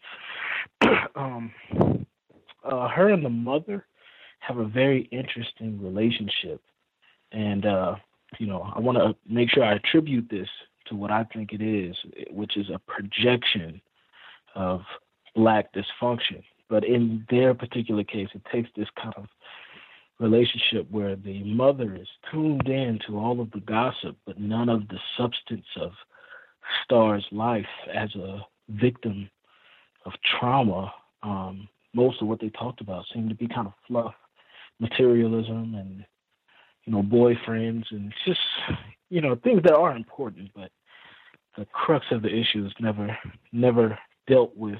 Then there's the deception with the father. Um, just lie to him. We don't agree with what he has to say, so we'll just you know make make something up or just not let him know. And then uh, there's the nutricide uh, term I use, but there's the assault on black people through our food, and that continued as well. That was a continuing trend um, that I noticed. And uh, lastly, I think there's the demonization of black males, which is something the last caller brought up. I think it was a good observation. And I noticed that, you know, Khalil's resurrection, his dead body being resurrected into a moral space of empathy, is has been predicated on this demonization of King as this big uh, savage brute beast, uh, you know, described his physical characteristics. And yeah, it's just really terrible, terrible things. Uh, thanks for taking my call. Appreciate that. He was the one king that was referred to in the first segment as the uh, like a black Michelin man. Uh, people don't know what that. That's why I talk about metaphors. Uh, people don't know what that is. Michelin man uh, is the I don't know the logo or the mascot for Michelin, which is a tire company, and their mascot it was it was like a a stack of tires. So if you can imagine a stack of tires that has been uh, anthropomorphized, I think is how they say it, into a person uh, that walks and talks, but it would be like a big round tires, big round tubby person. So uh, King is the black Michelin man, as described in the first segment by Ned the Wino. Uh, any other folks that we've not heard from?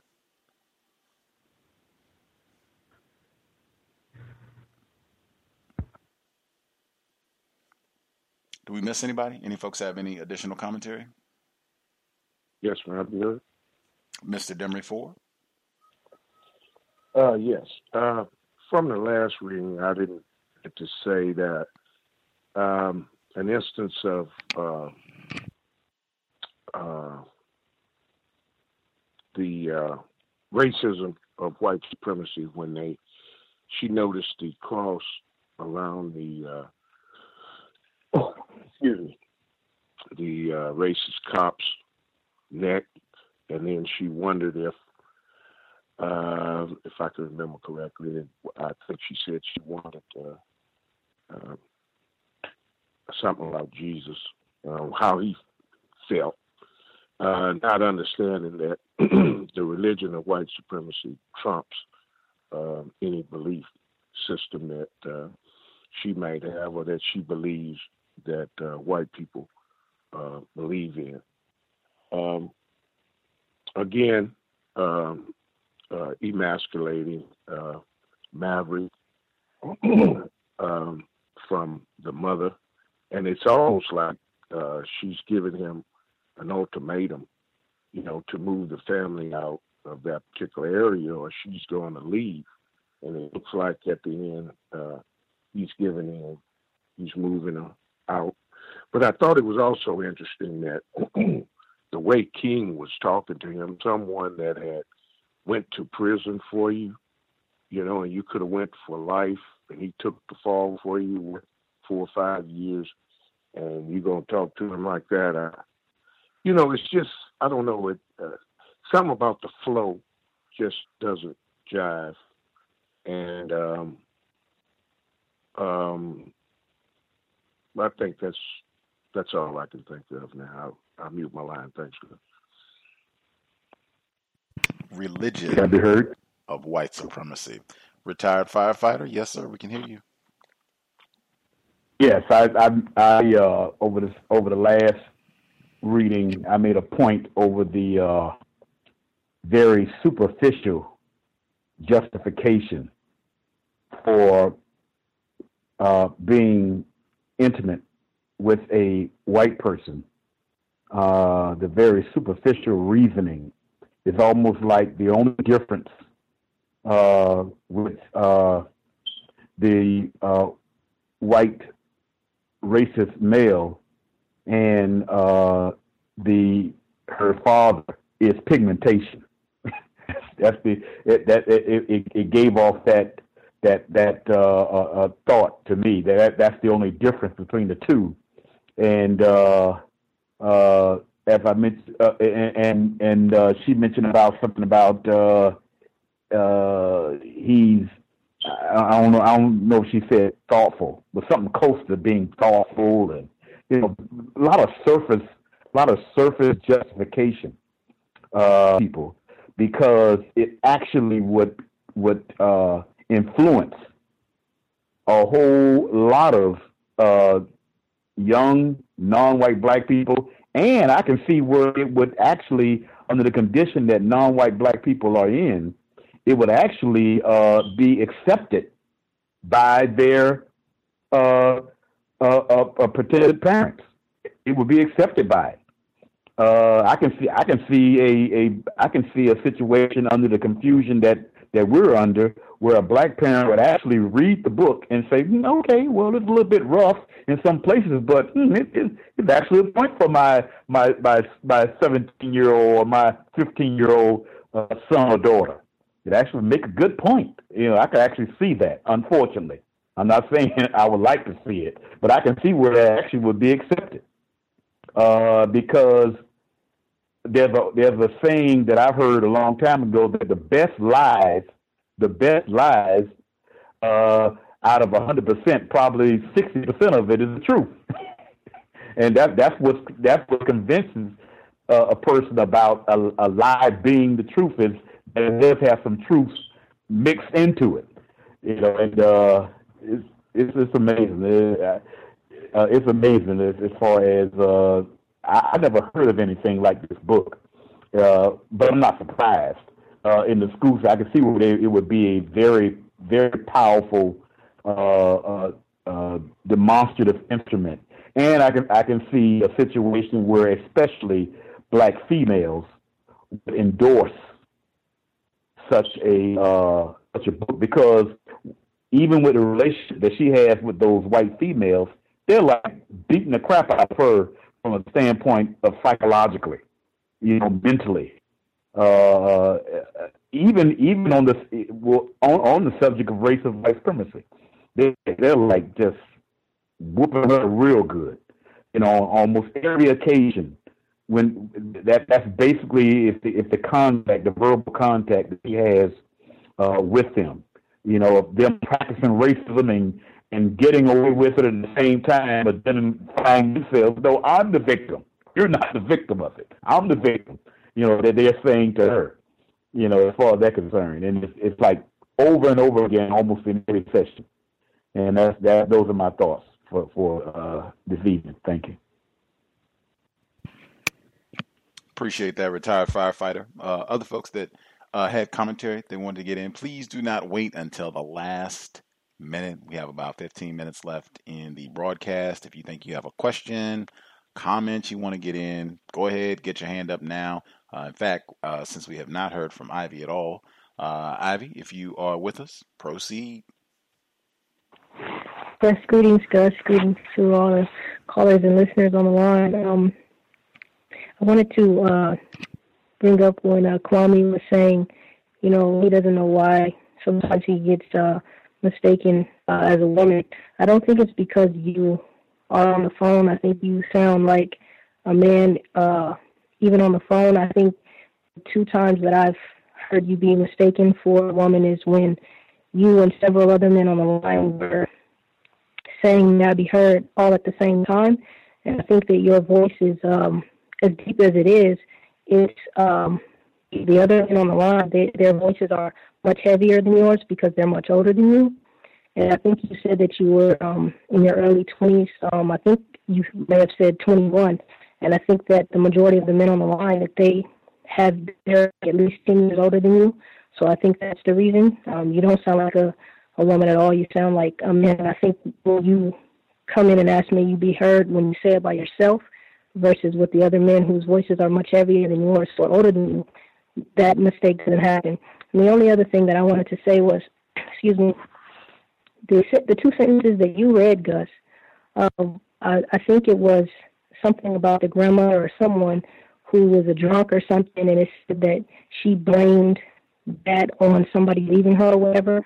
I think the the blame um, part, I think that that was planted there, and I think that whole part uh, white people wrote because it's like us saying uh, whenever white people, you know, murder a bunch of people and commit a mass murder, that they blame mental illness, or when they practice racism in, in any kind of way, they blame that they were raised in a um, racist society. So I think that that, that was a plant um, by white people to uh, degrade us, of course, and to, I guess, take away any type of sympathy that someone would have um, if we were to do something that is immoral, like uh, you know, overdrink or whatever the case may be. Whereas, interesting thing about them is that you know they're first of all the the main people who you know drink too much, and then you know when they do, there there are a whole lot of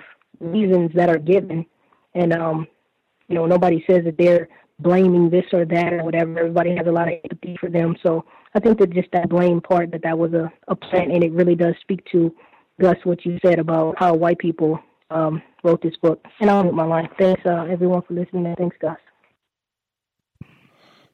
Appreciate that, Ivy. Uh, appreciate the commentary about uh, the caller's uh, voice, the mistakes there as well.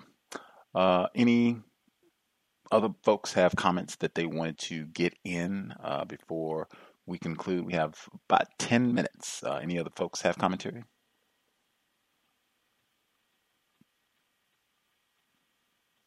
Hello, can I be heard? Yes, sir.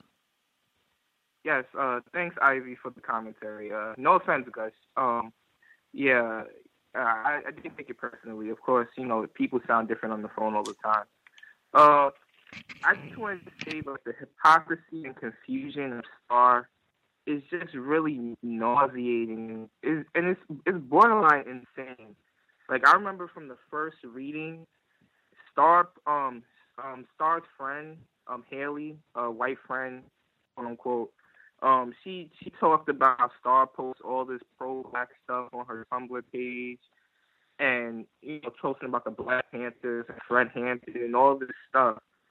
But she still dates white boys. I mean, like it's just the insanity and the hypocrisy of it. It's just I don't I can't still fathom I can't wrap my head around it. Like I see this all the time and of course we know this pattern, like a lot of black people who who have all these quote unquote pro black views and talk about all these black issues, but yet they go home every night to a white woman or they go home every night to a white man. It's like it's so insane. I don't understand. Well, if you don't understand racism, white supremacy, what it is and how it works, everything else that you understand will only confuse you. But I, I still can't. It's like it does not compute in my brain computer how you you have such an understanding of racism, white supremacy, but you go home every night to a white person. Like it's just, it's like it does not compute to me in my in my um victim mind. Um, that's all I wanted to say. Thank you guys for letting me share. Uh, I just humbly submit again that I think for many, many years, uh, films like Guess Who's Coming to Dinner, books like this, many other outlets uh, have said seriously that this is the route to solving the problem. Uh, in fact, the author, in addition to saying that Maverick is her favorite character, she also said that the reason Chris is in this book is to demonstrate what a white ally looks like. That's what many of us believe. Insane though, or illogical as it is, that's what we have been groomed to think by racists, many of us, that, hey, being in these tragic arrangements, that right there is a part of what's going to solve this problem. Any other folks that we missed completely have commentary?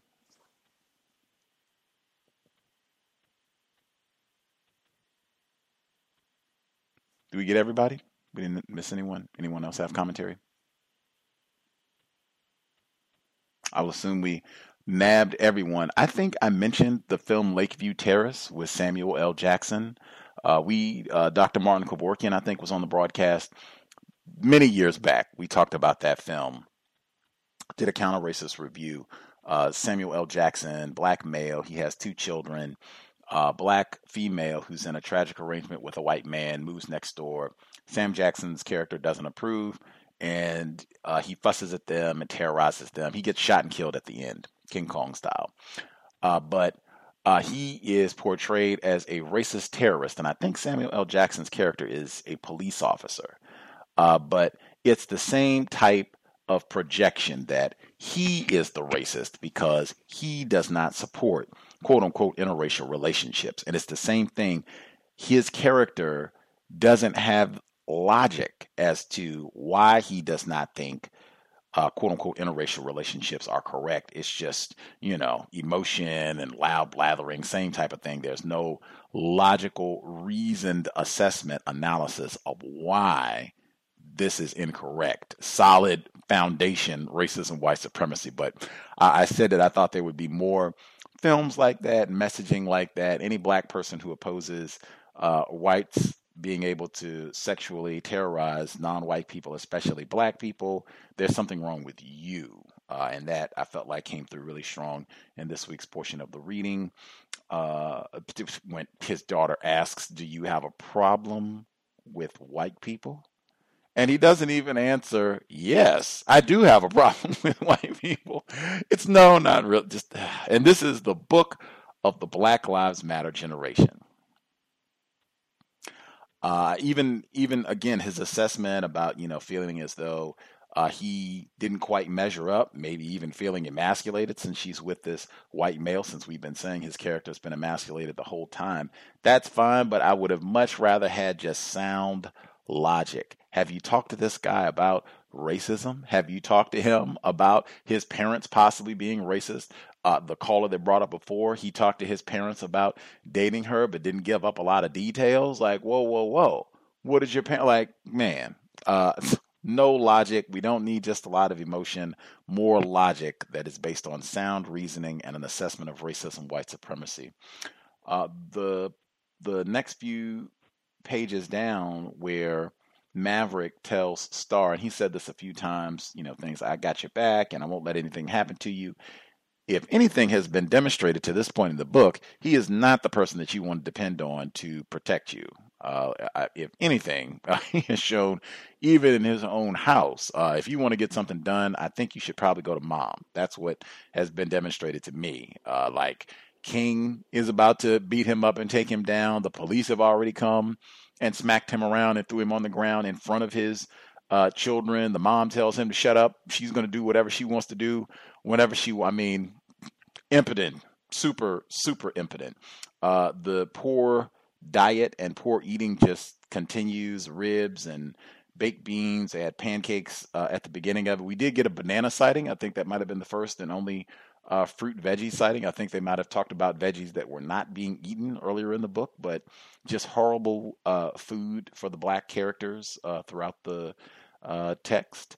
Um, I will stop there. I guess the the only other thing that I'll say, the rhythm of the text, I just find it uh, extraordinarily uh, distasteful that a book that is supposed to be like genuinely concerned with black life, you know, allegedly inspired by the the murder of Oscar Grant, 2009. Uh, that that is consistently interrupted to, in my view, like propagandize whites being able to sexually sewer black people. I just I find it the height of just total disregard for everything that all of that is supposed to be about. Black lives matter. No, white sexual access to black bodies matters more than anything. that would be my takeaway uh, in this book. If you got a problem with Chris having access to your black daughter, the problem is you. Oh yeah, and then we'll get back to didn't that drug shooting, drug selling nigger get shot? Yeah, that sure was a shame. Mm. Anybody else have a quick comment they needed to get in before we conclude? I did go. Here. Go ahead. Uh, thank you. I just wanted to quickly say everyone's uh, commentary tonight has been incredible. Um, and I want to say thank you, Gus, and thank you, Kwame, for your um, encouraging words about uh, the, the, my my comments with the uh, the voice uh, situation because I was actually scared to bring that up again because I didn't want to offend you, Gus, or Kwame. And uh, I'll mute my line. Thanks. Sure. Uh, Mr. Demery Uh, yes. Uh, I'd just like to uh, ask you, Gus, if you could uh, give us a definition, uh, simplified definition of attempted family, because I think this is a good example of it. But when I try to explain it to someone, a novice or someone that is not as conscious I have difficulty explaining the term uh, family. I'll mute my line to your uh, definition. Uh, attempted family, and I think Mr. Fuller, uh, this is a concept that he's talked about uh, for a while. Uh, but just to give a quick, my own analysis, a quick paraphrase, the system of white supremacy totally disqualifies non white people from being fathers, mothers, any other titles that you want to place on someone to be uh, a father, to be able to protect. So, all of the things that Maverick talks about wanting to do in the book, the system of white supremacy uh, prohibits black people, non white people, from being able to fulfill those roles. So, uh, you compensate by just trying to do the best that you can. You are an attempted family attempted father, attempted mother, and so on, attempted husband, and you know, you get the picture. Uh, what that means is, as a, you're just doing the best that you can. Uh, I realize that I'm going to be inadequate at this role, uh, even given my best, uh, until we replace the system of white supremacy with a system of justice. But that said, I'm going to try to do my best. Uh, from my limited perspective, uh, I'm going to be honest with everybody here, myself first and foremost, and then everybody else here about the limited capacity that I'm functioning within.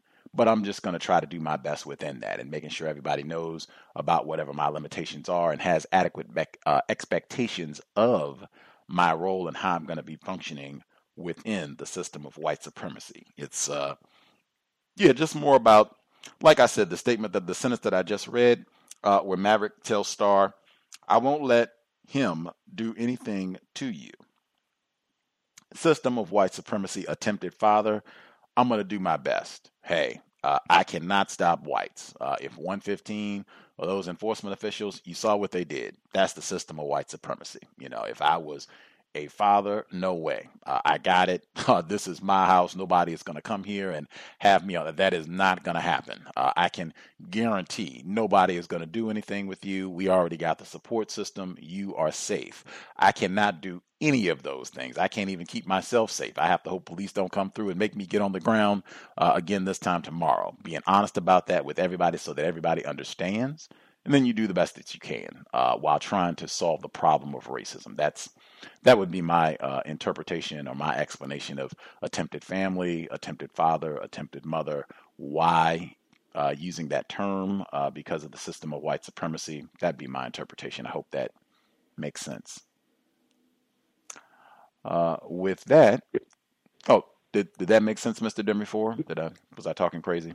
Yes, it did, and thank you very much, Gus. It was very clear and, and eloquent. I appreciate it. Thank you. For sure we did our three hours, and uh, we will be here next week. As I said, we are beyond the halfway point. Thank the Lord. Uh, thank Black Jesus. Uh, we have about probably I don't know three three weeks maybe three maybe four i'm not sure but we have done more than half so we'll pick up next week on chapter 16 uh, again if you're listening to the archives and you just want to write in if you have a question uh, comment thoughts feel free i will read your uh, email as we continue through the text uh, again, we'll be here tomorrow for the compensatory call in. That's Saturday, 9 p.m. Eastern, 6 p.m. Pacific. Uh, if you have guest suggestions, problem, gripe, can't find something in the archives, drop an email until justice at gmail.com. Again, uh, I know it is springtime. Weather is nice. The sun is still shining here in Seattle. It's 8 o'clock. Uh, enjoy, get out, frolic, have a great time, but you still want to be codified. That certainly, in my view, would mean sobriety still would be best under conditions of white supremacy. Race soldiers, I think we had some examples of that in the text. They frequently take advantage of us being intoxicated where we maybe are not making the best decisions to further terrorize and abuse us. I think we would put ourselves in a better position. Be sober so that we can think clearly, uninhibited, and try to make the best possible decisions to keep ourselves as safe as we can, us and anybody we might be responsible for. Certainly, if you're going to be out and about in a vehicle enjoying the spring weather, you want to be sober and buckled up, driver or passenger. Uh, let's do everything we can to minimize contact with race soldiers, badge or no. That's it. Creator, we ask that you help us remain patient with other black people, victims of white supremacy. We ask that you help us remain patient with ourselves. Remind us to demonstrate the highest levels of black self respect at all times, in all places, each and every time we are in contact with another black person. It has been time. Replace white supremacy with justice immediately. Cow signing out. Thanks all for tuning in. And again, Warm wishes, speedy recovery to Mr. Demirefor's wife. Cal signing out. Thanks all for tuning in.